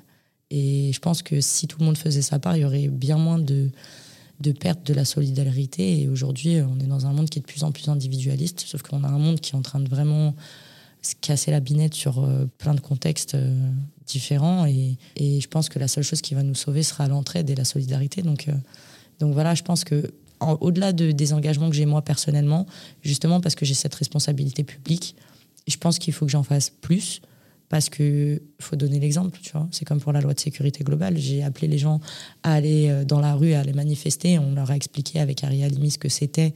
Et on a vulgarisé justement cette loi pour que les gens, tout le monde comprenne de quoi on parlait, parce que c'était très grave. Mais c'était beau d'aller dire aux gens, allez-y, allez à la manifestation et de pas y aller. Donc j'ai pris mon billet d'avion et je suis venu parce que parce qu'on est le meilleur exemple euh, des choses et quand on le fait soi-même. Je trouve que tu incarnes, euh, je sais pas, on a une génération de tueurs là en ce moment. Ouais, je suis d'accord. Euh, je sais pas, il y a une conscience écologique, politique. Ouais, sociale surtout. Ouais. Il y a une conscience sociale et une cohésion qui revient. Je trouve que moi, pareil, les influenceurs que j'ai rencontrés là ces derniers mois, qui sont totalement pas du tout acceptés les réalités, mais la majorité, c'est des gens qui sont engagés. La majorité, c'est des gens qui ont justement cette conscience bah, de la masse, parce qu'on est individuel, certes, mais on est aussi un groupe et finalement, euh, finalement, la société, elle peut fonctionner que si chaque engrenage fonctionne avec chacun, tu vois. Donc euh, voilà, si les rouages sont pas bien huilés et qu'on se tend pas la main de temps en temps, ça risque pas de marcher. Donc euh, c'est bien que les gens publics aujourd'hui prennent ce positionnement. Tu vois, moi, il y a une personne que j'admire énormément. Je connais pas la personne personnellement, tu vois, mais que j'admire énormément dans le, dans le milieu un petit peu people, si je puis dire, c'est Angelina Jolie. Parce qu'elle fait partie des gens qui ont pris des partis, qui ont parlé, qui ont agi, qui ont donné. Alors elle va pas euh, faire euh, un article pour dire j'ai donné tant, mais elle va aller, elle va donner de sa personne. Et il n'y a rien de mieux que d'aller mettre les pieds dans la boue, tu vois. Moi, je pense que le jour où, où je vais avoir besoin d'un coup de main, bah, j'ai envie que les gens viennent et se mouillent avec moi. Et je pense que c'est aussi déconstruire euh, l'idée de la personne publique qui vit dans sa tour dorée. C'est totalement pas ça, en fait. Tu es une personne normale et je pense que comme n'importe quel être humain, tu peux pas ne pas être touché par certaines choses. Tu peux pas ne pas dire que si tu as de la chance d'être là où tu es, et tu peux pas te dire que tu vas rester juste euh, à être spectateur et tu vas rien essayer de faire, sachant que ça te coûte rien. Alors à la limite, si tu as envie de faire un don, oui, ça te coûte quelque chose, mais ça te coûtera pas grand-chose finalement. Et par rapport au bien que tu vas faire, en fait. Donc euh, c'est pour ça, même un euro pour une personne qui n'a pas les moyens, tu donnes un euro euh, une fois, je sais pas, tous les mois ça te fait 12 euros dans l'année, mais tu vas quand même aider, tu vois, même si c'est un peu. Donc voilà, et si tu peux le faire, tu peux avoir une plateforme. Si tu as envie d'en parler, par exemple, dans ton comité d'étudiants, tu vois, aujourd'hui, il y a beaucoup de comités d'étudiants qui font des maraudes. Et ça, c'est génial. C'est qu'aujourd'hui, bah, les jeunes, ils se disent, bah voilà, on est dans une société où, où justement tout s'effondre, et c'est en se serrant les coudes qu'on va y arriver. Et c'est bien, en, marchant seul, on va loin, en marchant à plusieurs, en général, on va encore plus loin. Pour terminer, euh, tu l'as dit, tu as un projet de livre de cuisine. Est-ce que tu as d'autres euh, projet Bon, ça, c'était quand même un sacré morceau. Ouais, c'était pas mal, ouais. Tu as d'autres projets à court ou euh, Alors, franchement, j'ai beaucoup de projets en cours. Après, moi, je fais partie des gens, tu sais, j'aime pas trop euh, en parler parce que, tu vois, le livre, pendant des mois, je disais pas ce que je faisais. Les gens, ils disaient, mais qu'est-ce que c'est Qu'est-ce qu'elle fait? Elle parle de ses projets, elle dit rien. Et finalement, j'en suis très fière, tu vois. Mais bon, là, j'ai annoncé, euh, je suis en train de monter ma marque de lingerie. Il va me falloir plusieurs profils parce que, justement, j'aimerais... Ça va être très difficile parce qu'il y a tellement de corps et de formes de corps différents mais euh, j'aimerais vraiment pouvoir faire de la lingerie, tu vois, où à peu près toutes les femmes, et toutes, toutes, toutes, j'aimerais, mais malheureusement, je pense que c'est un petit peu trop ambitieux, euh, peuvent trouver un confort euh, de forme, de texture, de matière et sentir belle. Parce que moi, je suis désolée, quand je suis en petite culotte dans ma salle de bain et que mes sous-vêtements sont jolis, eh ben, je me sens encore mieux parce que c'est encore plus joli. Puis le sous-vêtement, c'est la féminité. Et je pense aussi que c'est aussi, il faut aussi que les, la société masculine comprenne qu'il n'y a pas que eux qui font des petites culottes. Il n'y a pas que eux qui aiment euh, les sous-vêtements ou le côté sensuel. Les femmes, elles aiment aussi ça de elles-mêmes. On aime être sensuel vis-à-vis de nous-mêmes. On aime se sentir belle. Et je pense que quand tu es dans le plus simple à l'appareil, bah, finalement, il te reste que tes sous-vêtements. Donc, euh, donc, je vais faire une seconde peau pour mes futures clientes. Pour terminer, ce long entretien. je te remercie vraiment pour euh, ton temps et, ta générosité. Je prends, on va prendre le contre-pied. Quelques petites questions rafales. Quel est ton personnage préféré de Naruto? De Naruto Naruto. Ce que j'ai vu que tu, tu, suivais. Naruto, logique. As-tu une routine matinale incontournable? Une routine matinale incontournable. Je t'avoue qu'en ce moment, je suis, totalement contournée parce que je suis à droite, à gauche, mais en général, le matin, je me lève et je fais un jus d'orange pressé, quoi qu'il advienne, euh, ou un jus de fruits ou quelque chose. C'est très important pour commencer ma, journée, tout simplement parce que ça me réveille, ça me donne des vitamines, c'est voilà, et je me lave le visage toujours. Euh, non, si je me lave le visage tous les matins, ça me réveille. Ça, sinon, sinon, je mets très longtemps à sortir de mon lit. Est-ce que tu as une peur qu'on pourrait qualifier de irrationnel. Ouais, j'ai peur des vers de terre. c'est un nom? Euh, Je sais pas. Franchement, j'ai jamais cherché, mais j'ai peur. Je... En fait, c'est pas que j'ai peur. Tu vois, je vois un ver de terre, je sais que c'est un tube digestif, c'est inoffensif. Euh, ça digère de la terre et ça recrache de la terre. C'est pas voilà, à part voilà, c'est pas c'est pas méchant, mais je sais pas, ça me dégoûte, je peux pas. Ça m'est déjà arrivé d'en toucher un dans une séance de sport à l'extérieur sans faire exprès de poser ma main sur un ver de terre, j'ai pleuré. Genre ça, me, ça me dégoûte, tu vois. Genre, si je fais des. C'est les bruits bizarres quand vraiment il y a un truc qui te. C'est incontrôlable, c'est vraiment ridicule. Mais je pense que ouais, j'y arriverai jamais. Hein. Est-ce que tu aurais une recommandation culturelle pour moi, que ce soit un livre, une série, un film? Un livre, une série, un film. Bah, moi, si je peux te conseiller euh, actuellement un livre, je dirais Le moine qui vendit sa Ferrari. Livre très sympa. Livre de développement personnel très sympa. Le moine qui, le livre qui vendit sa Ferrari. le moine qui vendit sa Ferrari. Et dernièrement, euh, j'ai regardé un film, euh, enfin j'ai regardé une série en fait qui m'a beaucoup plu. Euh, c'était la série Sex Life avec justement une trentenaire qui est un petit peu en proie, tu de sa féminité, le côté où bah, elle sait qu'elle arrive, elle est direction la ménopause, elle n'a pas d'enfant, tout ça. Elle sait pas si elle est avec son mec. Ou euh, si elle a un enfant. En fait, je dis des bêtises, elle a un enfant. Elle sait pas si, euh, enfin, en tant que femme, mère, elle est un peu perdue dans tout ça. Et finalement, euh, il lui arrive des histoires incroyables. Bienvenue, c'est orienté sexuel, vraiment, parce que du coup, bah, on a tendance à mettre un petit peu les désirs de la femme de côté et de penser que un homme c'est primitif et qu'une femme non. Un désir sexuel pareil qu'un homme, voire parfois beaucoup plus construit. Et je trouvais en fait que pour une fois, ils avaient fait une série justement là-dessus qui était vraiment, euh, vraiment euh, juste. Juste. je me suis, honnêtement, j'ai trouvé ça marrant et je me suis dit, mais, mais c'est dingue parce que ça peut réellement se passer comme ça. Et sinon, il y a une autre série qui est vraiment cool, mais ça, c'est culturellement parlant, je sais pas, mais en tout cas, tu vas te taper des barres, c'est United States of Tara. Je sais pas si tu connais cette série. Non, même pas de nom en plus. Alors, c'est une nana qui, qui, qui fait de la schizophrénie. Euh, elle a plusieurs personnalités. Tu vois, elle a genre, euh, je crois, 7 ou 8 personnalités. Et en fait, elle et sa famille, ils ont décidé de vivre avec ces personnalités, d'arrêter son traitement. Du coup, chaque personnalité a ses vêtements. Euh, elle tient un journal intime en vidéo. Donc, chaque personnalité va faire la vidéo. Elle a une personnalité qui s'appelle Butch, c'est un mec donc qui va et qui a des relations avec des meufs. Euh, voilà, elle a une personnalité qui a 15 ans, qui essaie tout le temps de se taper son mari, euh, qui va voir sa fille, elle lui dit hey, j'ai les cartes bleues de ta mère, viens faire les magasins, tu vois. C'est, elle a une personnalité, c'est un animal. Et à un moment, elle fait vraiment, euh, elle fait un dédoublement encore, un nouveau dédoublement ou détriplement, je ne sais pas, de personnalité. Elle fait sa propre psy. c'est une dinguerie. Et franchement, ils ont arrêté à la saison 3 et je trouve ça tellement dommage parce qu'elle était géniale, cette série. Je regarderai. Franchement, tu vas kiffer. Je te demandais une autre recommandation. Tu as vu le concept de, ce podcast. Mhm. Est-ce que tu me recommanderais d'inviter quelqu'un, si oui, qui euh, te connu ou de ton entourage? Bah, Je peux te recommander plusieurs personnes. Là, actuellement, je peux te recommander euh, Sally. Euh, Sally, qui est une influenceuse, justement, bah, qui est aussi orientée féminisme. Et je pense qu'elle aide beaucoup de jeunes filles à sentir bien avec elles-mêmes, à s'accepter. Et ça, c'est incroyable. C'est une fille qui est très solaire. je pourrais aussi te conseiller euh, qui c'est que j'aime bien en ce moment? Attends, je réfléchis. Je pourrais aussi te conseiller qui donc euh, Je pourrais aussi te conseiller Barbara Butch, euh, qui est une DJ. elle est très engagée pour la cause LGBTQ, tout ça. Et c'est une fille qui s'assume et qui s'aime et qui s'élève. Et franchement, elle fait trop plaisir. Ouais, franchement, il y en a plein à conseiller. Hein. Je pourrais te conseiller aussi Chérie Je vais te demander les numéros, attention. Je les connais pas toutes. En tout cas, les deux premières, je les connais. Mais par exemple, Chérine Boutella, je la connais pas personnellement. Mais je trouve que elle fait kiffer, tu vois. Je, la, je sais pas, elle est belle, elle s'assume. Elle est...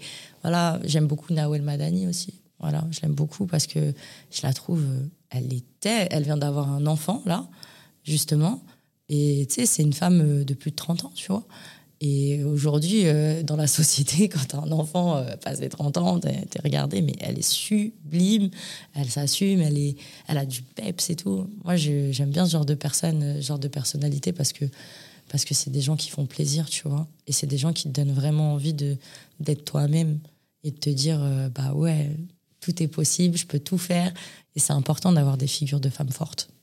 Trois dernières questions. As-tu un plaisir coupable, qu'il soit culinaire, une série une chanson euh, un peu ringarde? Ah ouais, mais j'en ai plein. Camaro, Femme Like You, t'inquiète, on est là.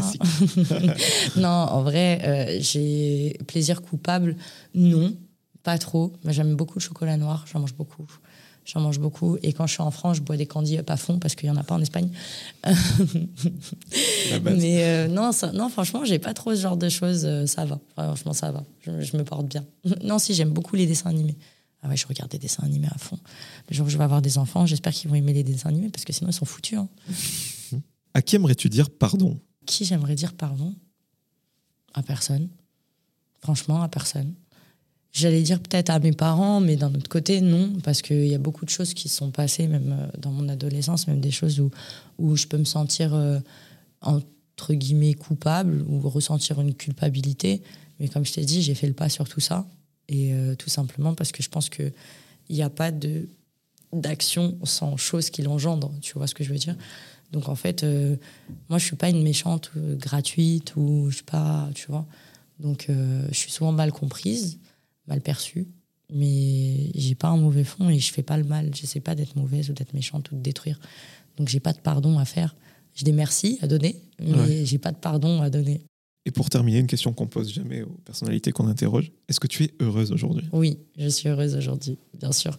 Bah, sinon, je serais pas là, hein, honnêtement. Euh, je pense que déjà, il faut savoir une chose, c'est que quand je faisais de la télé, j'étais pas trop interview.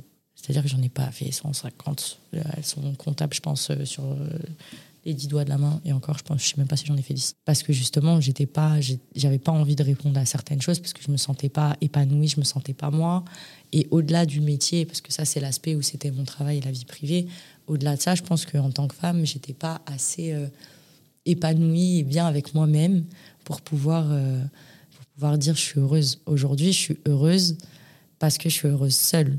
C'est-à-dire que les gens qui sont autour de moi, ils vont embellir mon bonheur et ils vont l'accroître. Mais s'ils sont pas là et que je suis toute seule de chez moi, bah, je vais être heureuse de la même façon, tu vois. Et c'est ça le vrai bonheur, c'est de se réveiller le matin, de se sentir bien, même si tu n'as pas de raison de te sentir bien. Et je pense que c'est un luxe que je me suis offert euh, il y a quelques temps. Et c'est très bien. Alors, je te dis pas que je me réveille pas du pied gauche de temps en temps, hein, mais la majorité du temps, dans ma journée, je suis heureuse. Ben, merci beaucoup, Alix, et je me sens d'autant plus euh, privilégiée avec ce que tu viens de dire. je t'en prie.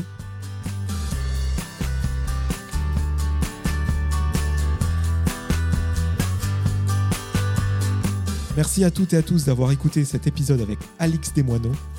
Si vous voulez soutenir le projet, vous pouvez mettre 5 étoiles sur Apple Podcast et vous abonner à Cadavre sur toutes les plateformes de streaming. Je vous donne rendez-vous très bientôt en compagnie d'un nouvel invité.